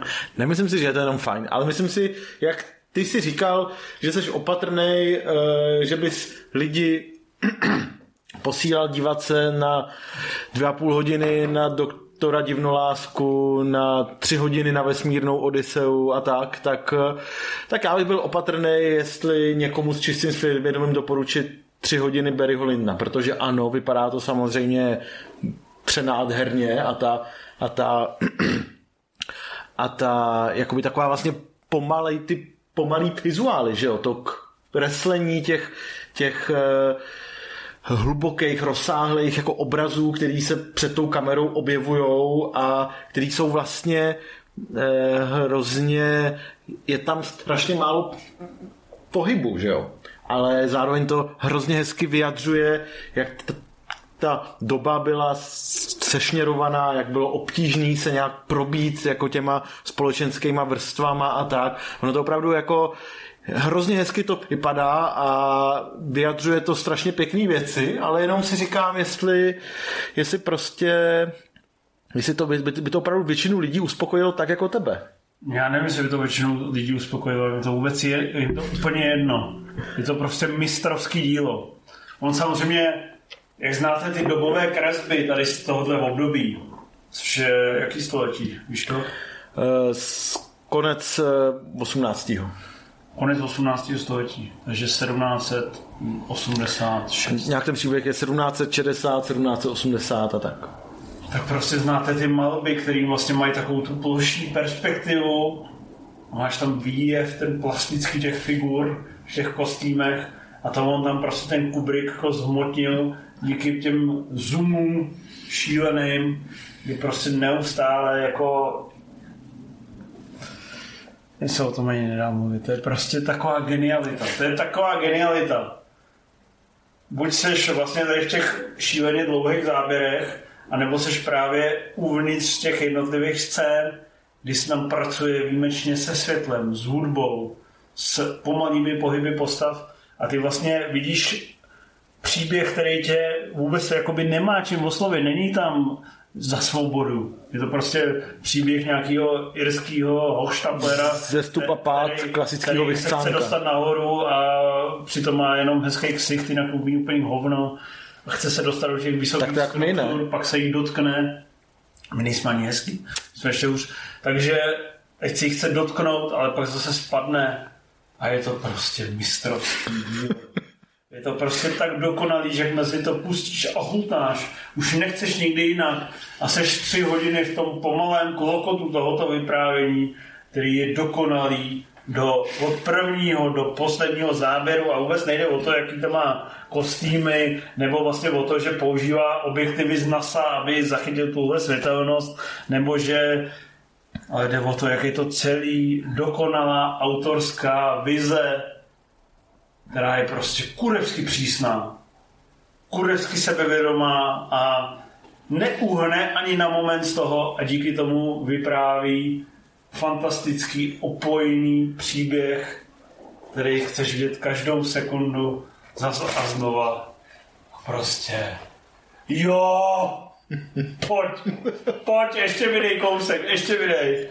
A prostě jenom, když tam ta finální přestřelka, která trvá asi 15 minut, tak je to prostě pure magic. To je prostě kinematografie ve své nejryzejší, nejčistější, nejkrásnější podobě a kdo ji nedocení, tak to s tím filmem nemyslí vážně. No v Americe to měl ten film takový komplikovanější, že docenila ho především Evropa, evropští diváci zvyklejší na náročnější, náročnější tvorbu. Svoboda, že jo? Ale pak, z toho, pak se z toho Kubrickovi zase podařilo vyrazit pár Oscarů pro někoho jiného než pro něj samotného, takže... Takže, takže zase zůstal byl, nedoceněným takže, prorokem. Ale myslím, že ty ho tady docení. Jestli doteď se mohl cítit nedoceněně, tak eh, v tuhle chvíli už musí už musí být zcela spokojen. Se no ale já, když jsem to viděl poprvé, tak jsem si řekl, no, tak, tak do počtu, jaká třihodinová pičovina uh, historická, ať si teda toho Kubricka koukám, byl to samozřejmě poslední Kubrick, na kterého jsem koukal. Ale když jsem to zapnul, tak jsem jenom fascinovaně hleděl a říkal si, pojď, pojď do mě. To je, tam se nic neděje a vůbec bych to nemohl pustit svojí mámě nebo tátovi, protože tam vlastně ale už jenom jak je to, tak, to je zajímavé, proč jak je to vlastně vyprávěný, jak je to, jak je to nasnímaný, jak je to prostě přesně zhudebněný. To je prostě fantazie. A proč tě baví víc, když se nic neděje v Berlinovi, než když, než když se nic neděje ve vesmírní Odyseje? No, protože tam tomu asi zase tak nerozumím. Ale tady vlastně mi postupně šponuje se napětí. E, je to, zase je to ten de, dehumanizační princip, že právě neprožíváš ty emoce s těma, ale jenom jsi obser, observačně. Pozoruješ tu dobu, pozoruješ pomalý vstup, ale každá ta scéna má takový vnitřní napětí, že jenom Eyes Wide Shut se tomu vyrovná. A je to, hrozně mě to baví. Vlastně nedokážu to už tehdy, když jsem to viděl poprvé, jak jsem si řekl, racionálně by mě to vlastně mělo nudit a nedokážu zprostředkovat lidem, co je hmm. na tom to fascinující a co je na tom úžasného. Hmm. Ale každá minuta toho filmu je prostě boží zjevení. Je to zázrak. A jsi ochotný se přesunout dál, nebo jsem, ještě cítíš, jsem, že... Vlastně mám pocit, že jsem kromě hypeu neřekl o tom filmu vůbec nic.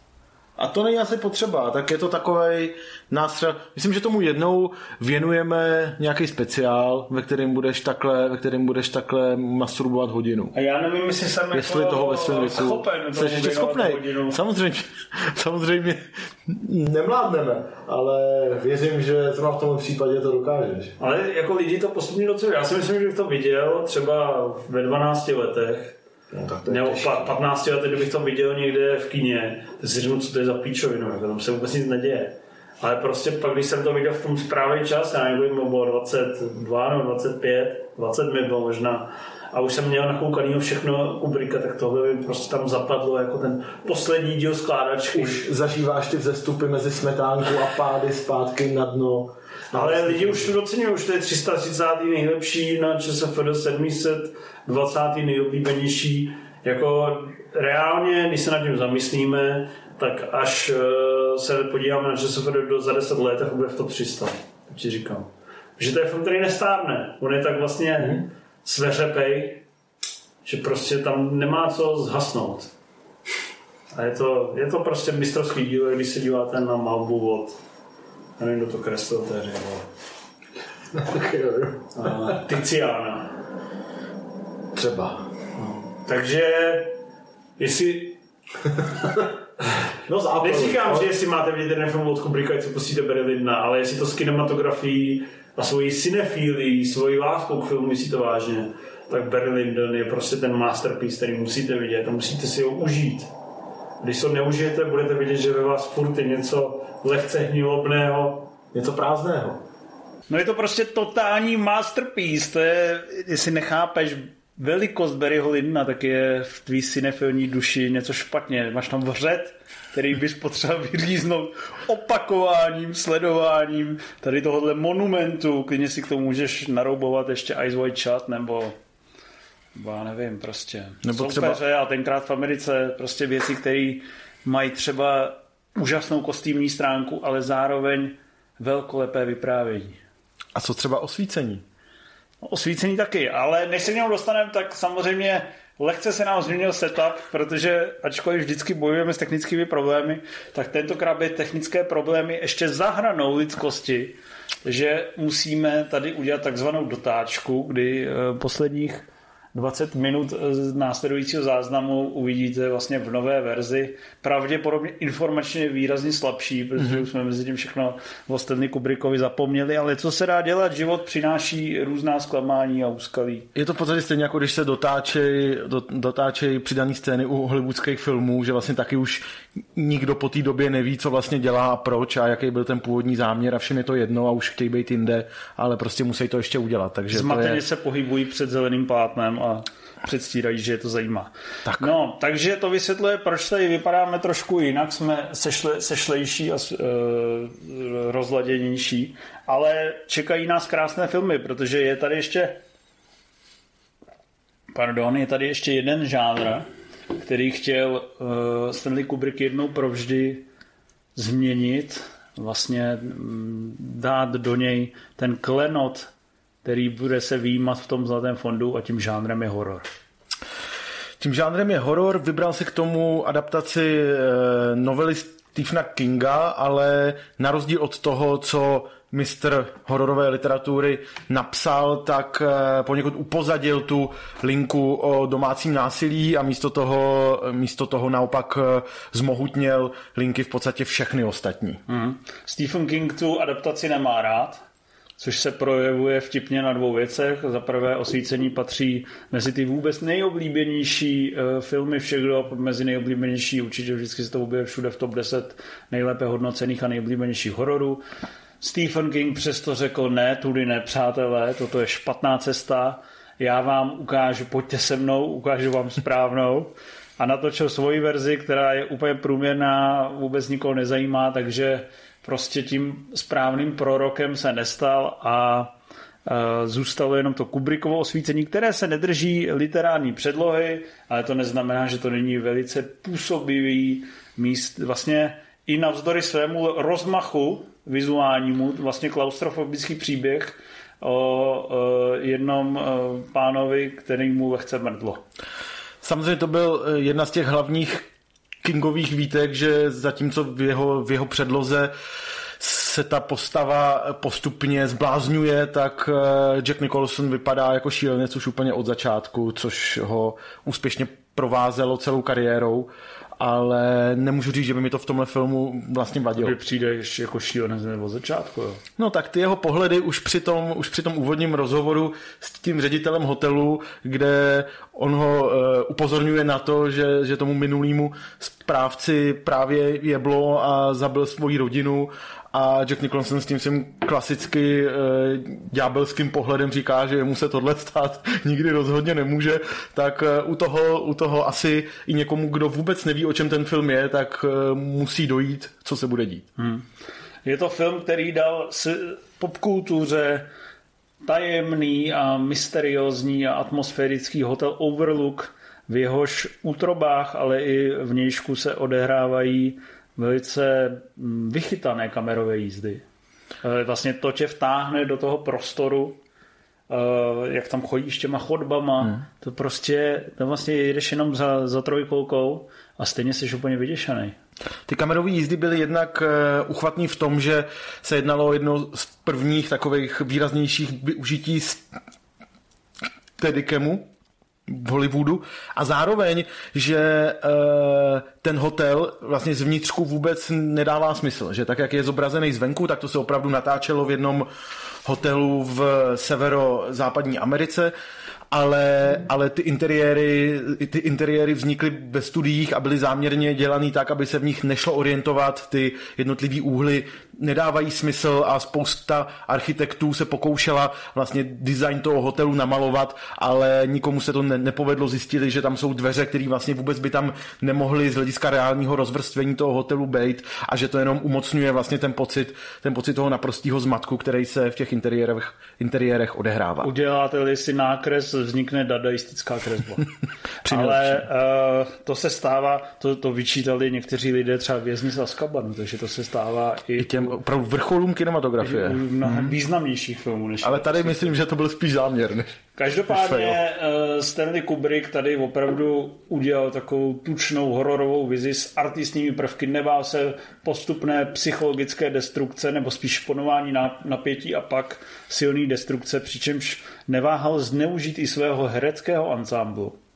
Jack Nicholson tady samozřejmě ten si to užívá, ten, eh, ty videa, jak na Instagramu se rozcvičuje, eh, jsou eh, před finálním úderem sekiry jsou velice populární, ostatně taky jsou populární takový ty rychlý švenky, kdy vlastně ta kamera se snaží ještě zintenzivnit dynamiku těch úderů sekirou, ale samozřejmě nejvíc to odesrala tady tu destrukci lidské psychiky Shelley Duval, uh, znáte z Pepka námořníka jako Olivu Olejovou, uh, protože Stanley Kubrick samozřejmě jak byl perfekcionista, tak se snažil jí donutit k maximálnímu hereckému výkonu, čímž což znamenalo v jejím podání, že samozřejmě musela do nekonečna opakovat různé scény a choval se velice nevý, nevybíravě. Vlastně do dneška je to braný jako příklad takového toho ošklivý, toxického ošklivý, chování na place. Toxický chování na place a ona jako ho nějak jako extra nepomlouvá, ale asi si teda musela projít slušným peklem. No tak u ní je to samozřejmě nejviditelnější, ale asi celý ten štáb musel hrozně odskákat to, když Kubrick chtěl na milion záběrů natočit to, jak se tak krev valí z výtahu a všechny tyhle ikonické scény, který, který vlastně díky tomu, že jsou tak precizní, tak je všichni známe, ale natáčet zrovna tenhle film muselo, muselo být eh, solidní peklo a taky i kvůli tomu se to natáčení extrémně protáhlo. Myslím, že v té první verzi jsme i měli nějaký čísla třeba o kolik dnů nebo o kolik peněz, což už si nepamatuju, ale, ale byly to opravdu jako masivní průtahy v natáčení, takže dost problémová produkce se nakonec z toho vyklubala. Mm. To je úžasný, že tady říkáš jako lidem, že teďka přicházejí o informace. Je to tak, je to tak, ale můžou si to konec konců dohledat a my tak jako poňoukáme lidi, aby se více zajímali o film, aby, aby více se věnovali tomu, co milují. Každopádně, jak jsem říkal, je to vstoupilo do popkultury, tak to samozřejmě můžete vidět dnes a denně právě už jenom, když si zadáte GIFy, tak toho je prostě nekonečná studnice, tam je spousta uh, vizuálně velice lákavých scén, samozřejmě, který se točí buď v, okolo zmraženého Jacka Nicholsona, zuřícího Jacka Nicholsona, uh, usměvavého Jacka Nicholsona nebo Jacka Nicholsona popíjejícího panáčka. A samozřejmě, uh, když třeba to finále, vlastně no, před to finále v tom labirintu, mm-hmm. to je prostě tak vizuálně vtahující, jak by si zasloužil film, který začíná vizuálně vztahujícími záběry eh, na autíčko. Eh, zase to má velice propracovanou hudební složku, to znamená po vizuální a audio stránce je to prostě magnifik.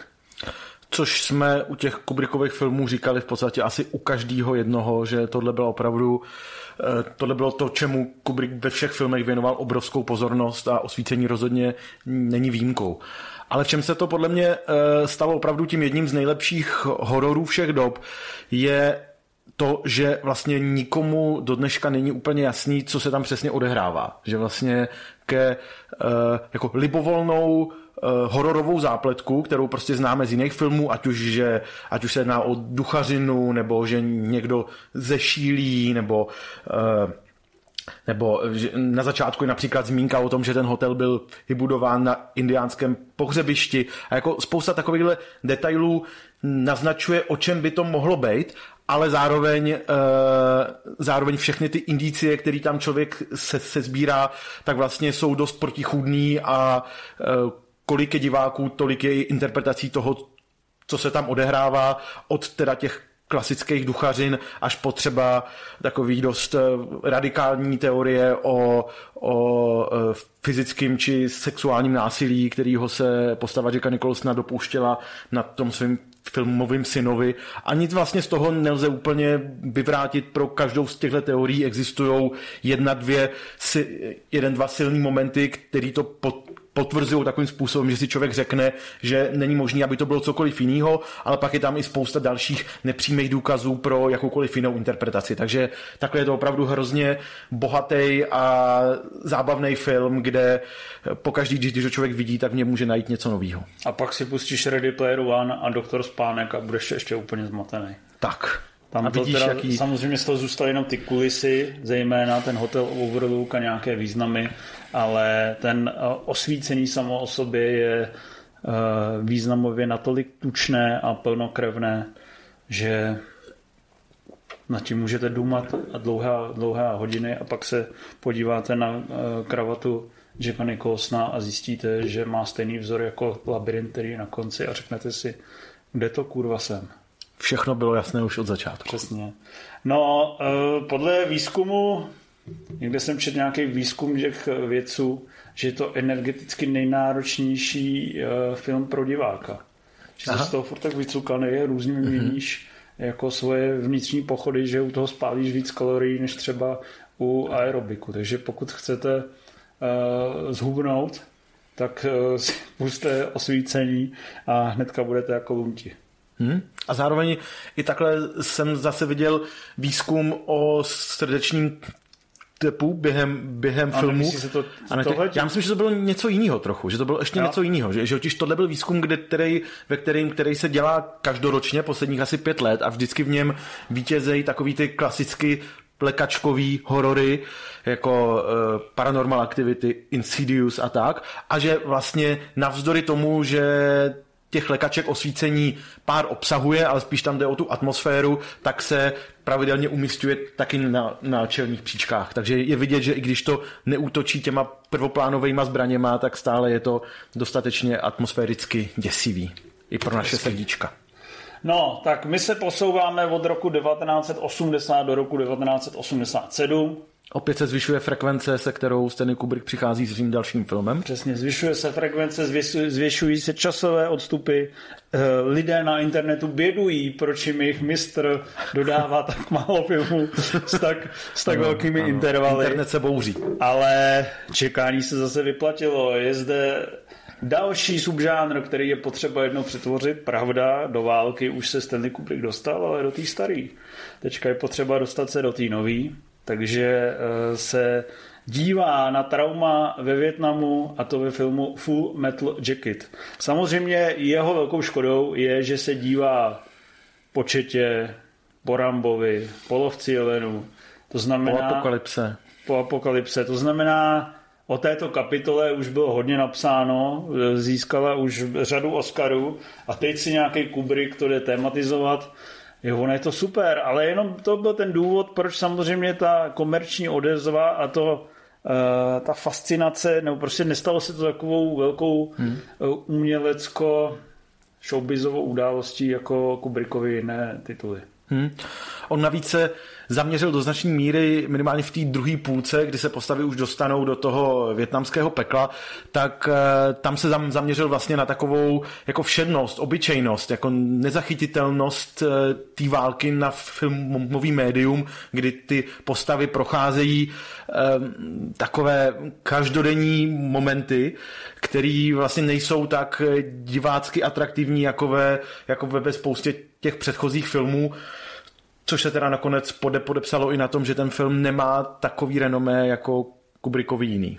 A má to renomé. Tak jako má to renomé, ale, Je to tady 140. nejlepší a 253. nejoblíbenější. no, ty ale renomé. v Kubrickově, v Kubrickově filmografii je to, je to co? Je to v té spodní půlce? Ne, Mezi tím, jak to to, pět. lidi uznávají? Je to v top 5, to seš fakt mimo. To je škoda, že minule jsi to neřekl, takovou sračku. Neřek. Jsi to řekl. Sakra, zhoršujeme se. Ale No uh, já to mám osobně hodně rád, že jo, ale Já myslím taky, si, že to ne, nemá, fakt, že když bys někomu když to měl doporučit tak to to jeden je- nebo tři filmy z Větnamu, tak tu olověnou vestu nedoporučíš, protože to prostě není tak do to- divácky do to vstřícný.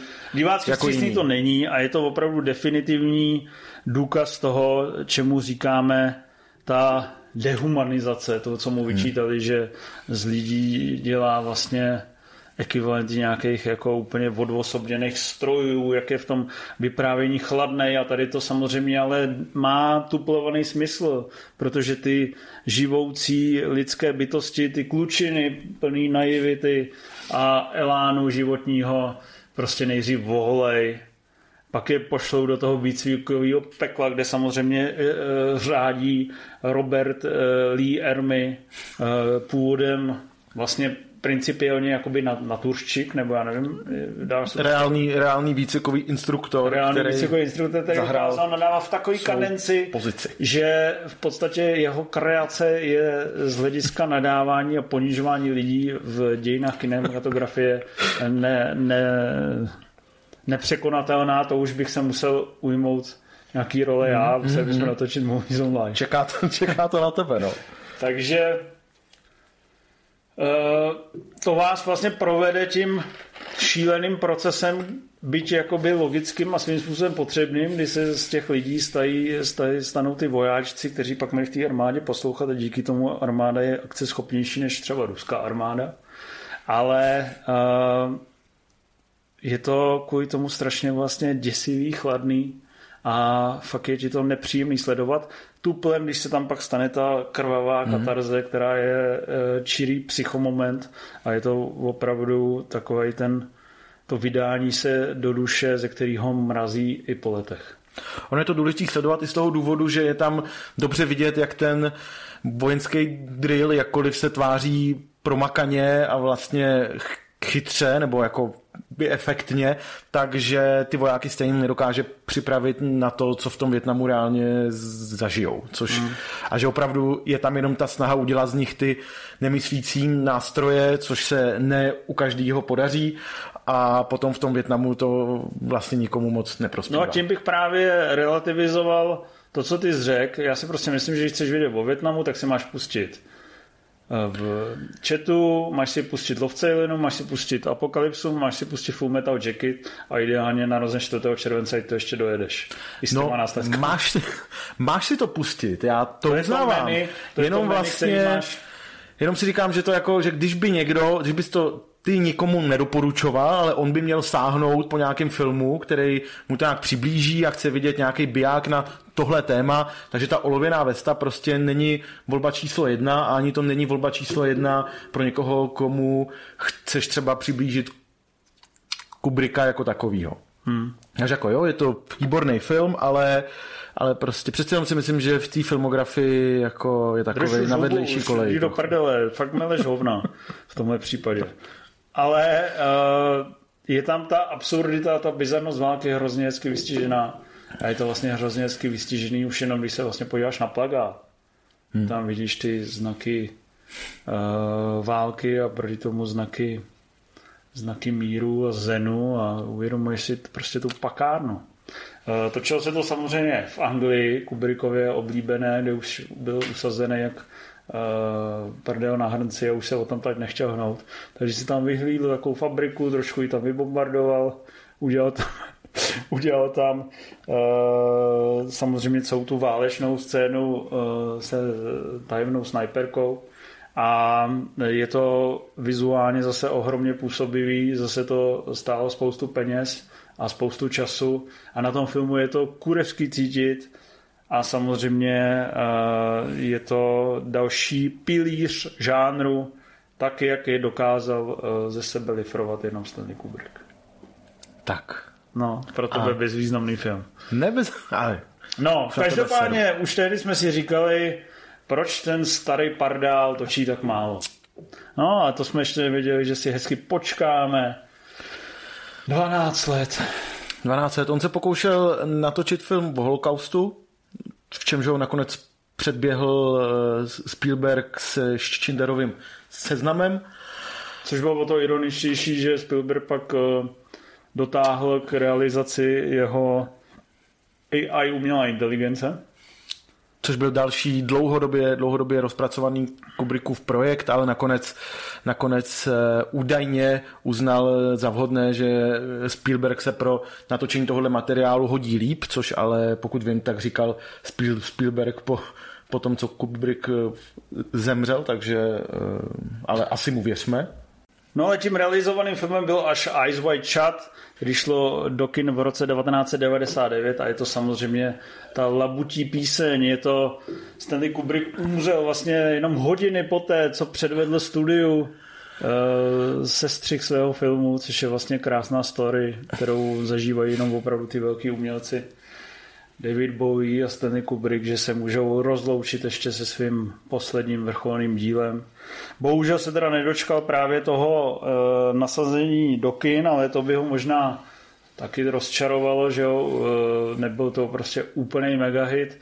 Dokonce řada kritiků e, to nepochválila, Hmm. Což samozřejmě bylo asi do velké míry způsobeno i to tím, že tam hráli ne nějaký uh, velký divadelní uh, herci, ale prominentní hollywoodský pár Tom Cruise a Nicole Kidman. Ti tomu samozřejmě obětovali možná i svoje manželství, protože točili dlouhé, dlouhé měsíce a díky tomu se ten film zapsal do Guinnessovy knihy rekordu jako nejdéle natočený, natáčený hollywoodský film všech dob. Tak vznikl na motivy z nové novely z 20. let od Artura Schnitzlera A jednalo se o to právě takový, uh, takový jako zamlžený psychoanalytický pohled do duše jednoho, jednoho vztahu, nenaplněných nějakých sex, sexuálních představ a tak. A já musím říct, že od svých asi 15 let jsem ten film neviděl. A stále čekám na to, až ho... Až, ho až znovu prostě, zaklepe na tvoje zadní dvířka. Až znovu zaklepe na má zadní vrátka a řekne si o pozornost. A těším se na to a pamatuju si z něj už jenom pár vlastně výjevů, ale furt ho mám zafixovaný s takovým jako velkým respektem, že když jsem, když ho poprvé dávali v televizi, nebo, nebo když jsem na něj viděl upoutávku, že ho budou dávat v televizi a jenom jsem tam slyšel ten klavírní, klavírní soundtrack Kligetyho, taky, taky jednoho, jednoho z těch eh, skladatelů, kterých eh, eh, Kubrick využíval vícekrát, takže jsem, že jsem z toho měl reálně mm, noční můru párkrát a byl jsem vyděšený, co se tam bude asi dít. A tehdy jsem ten film ještě ani neviděl, to mi bylo asi jedenáct nebo tak a pak jsem ho, pak jsem ho, o pár, let, pak jsem ho pár let později viděl ale teda zasáhl mě, ale nevěděl jsem v 15 letech ještě přesně proč. A tak se vlastně těším na to, až to v dospělém věku zjistím nějak, nějakým děsivějším, důkladnějším způsobem. No, já si to pustil v 17, podle mě ke Stanley Kubrickovi jsem neměl nějaký extra vztah, ale tak jsem si to pustil, že mě to jako spíš zajímalo, ale nedokázal jsem odtrhnout oči, úplně hmm. fascinovaně jsem na to civěl, a říkal jsem si, tam se kurva nic neděje. A přitom na to zírám jak přikovaný. To má prostě tak neskutečnou atmosféru. To má tak prostě, to je tak hutný a tak uh, mysteriózní. A jsi prostě napjatý jak, škan, jak, jak šandy. To je prostě fascinující podívaná. A je to, opravdu jsem cítil, když jsem to viděl, že sleduju naprostý mistrovský dílo. Ale nejen tou tím podáním, ale samozřejmě i tou výpovědí, protože jako takový lehce mindfuckový uh, výlet do do uh, podvědomí zmítaného sexuálními touhami. Je to prostě úplně geniální film a myslím si, že když jde o lidskou sexualitu, tak opravdu není moc filmů, který by byly takhle silný, uh, jak ve své výpovědi, tak ve svém filmarském podání. Sedne se mi ten Tom Cruise, který hraje takového trošku koženýho doktorka, sedne sem maximálně Nicole Kidman, která je samozřejmě na vrcholu své, své přitažlivosti, smyslnosti a estetických kvalit. Sedne sem i Sidney Pola, který hraje mentorujícího zhýralého doktora a tomu to teda hodně zosklo, protože si šel uh, za svým um, kolegou zahrát drobnou vedlejší roli a skončil na tom place asi na týden nebo na kdo, protože furt dokola opakoval tu samou scénu a, a začalo se to trošku protahovat. A tak s tím už asi kdokoliv, kdo jde natáčet s Kubrickem, musí tak nějak počítat. No já, když jsem viděl ten výraz toho Sydneyho Polaka, tak uh, nevypadalo, že s tím počítal. Představ si, že jednu scénu točíš týden. No, takže ten perfekcionismus Kubrickův a ta jedinečná e, výtvarnost a zvukomalebnost se tady zase projevily v tom nejlepším slova světle a e, v tom nejlepším světle a já mám ten film určitě v top 20 svých nejoblíbenějších hmm. filmů, pouštím si ho pravidelně a jeho i vlastně to, jak se tam pracuje s těma maskama, jak se tam vlastně i pracuje s tou explicitní sexualitou, hmm. mi přijde naprosto úžasný. A mně právě přijde u tohle filmu stejně jako u Kubrickových jiných, že i když jsme spoustu z toho prvně viděli ve 13, 15, 17 letech, kdy člověk o těch tématech jako, jako jsou nějaký uh, právě jako potlačená sexualita, válka, eh, různě takový jako psychický teror a tyhle, tyhle ty opa- dehumanizace, nějaký násilný výjevy, když jsme o tom vlastně nevěděli nic moc v tom věku. Takže člověk se dívá na ty filmy a jako cítí, že právě vidí to mistrovský dílo, který je nadčasový a který jako jednou ho bude bavit mnohem víc, ale už v tu chvíli, už v tom věku, kdy tomu vlastně moc nerozumí, tak ho baví takovým způsobem, že, že prostě udrží tu pozornost pozornost a, a člověk je takový jako okouzlený tou kinematografií a fascinovaný, co se to před ním vlastně odehrává. Je to tak. To mi přijde uh, krásný. Je tam ještě, hodně mě fascinuje, když vidím ty fotky z natáčení, jak tam si je hodně ty zadní projekce, jak se to točilo ve studiích v Londýně a oni vlastně imitujou ty New Yorkské ulice. Spousta jich postavili uh, v ateliéru, nebo tam jsou ty zadní projekce a já to tam teda vůbec nevidím. Hmm. Mně to přijde jako, že to přijde real shit. To se to řemeslo dělalo ještě poctivě. Se to řemeslo dělalo poctivě. Dneska, když vidím jakýkoliv film, tak si říkám, ty vole, zase zelený plátno. To bych z toho byl. No, takže hmm? je to last but not least. Je to určitě velkolepé rozloučení s kariérou a já si myslím, že ten film musíte vidět a jestli se vám, eh, jestli když ho uvidíte, tak se vám musí líbit, jinak eh, nejsme na stejné lodi. A já si myslím, že musíte vidět vlastně všechny Kubrickovy filmy, že až na nějakých těch pár úvodních kratších eh, děl, u kterých si piloval řemeslo, jak jsme se o tom bavili tehda na začátku. Před několika tak, měsíci, který jste museli čekat, až to dotočíme. Před několika měsíci, tak vlastně každý další z těch, z těch celovečerních filmů, tak je prostě mistrovský dílo svého žánru a kinematografie obecně a rozhodně stojí za toho vidět. Vizionář, hmm. rebel, perfekcionista, mistr svého oboru, umělec s velkým U, nebo s velkým K, s velkým genius. G. Prostě největší borec, takže koukejte ho nakoukat a my se s ním loučíme a zase se někdy uslyšíme. Zase se někdy uslyšíme, můžu ještě říct ty těch pár zdrojů pro lidi, aby si, kdyby chtěli vědět víc. Řekni, co chceš. Řeknu, co, co chci. Eh, kdyby vás ještě Kubrick zajímal ještě detailněji, než jak jsme ho pro, probrali my, tak se můžete podívat na masivní eh, dokument Život v obrazech, pak na méně masivní a takový trochu nepřehledný a spíše pro fanoušky obsahující pár e, zajímavostí dokument Kubrick o Kubrickovi, který před e, asi dvěma rokama šel možná i v kinech dokonce.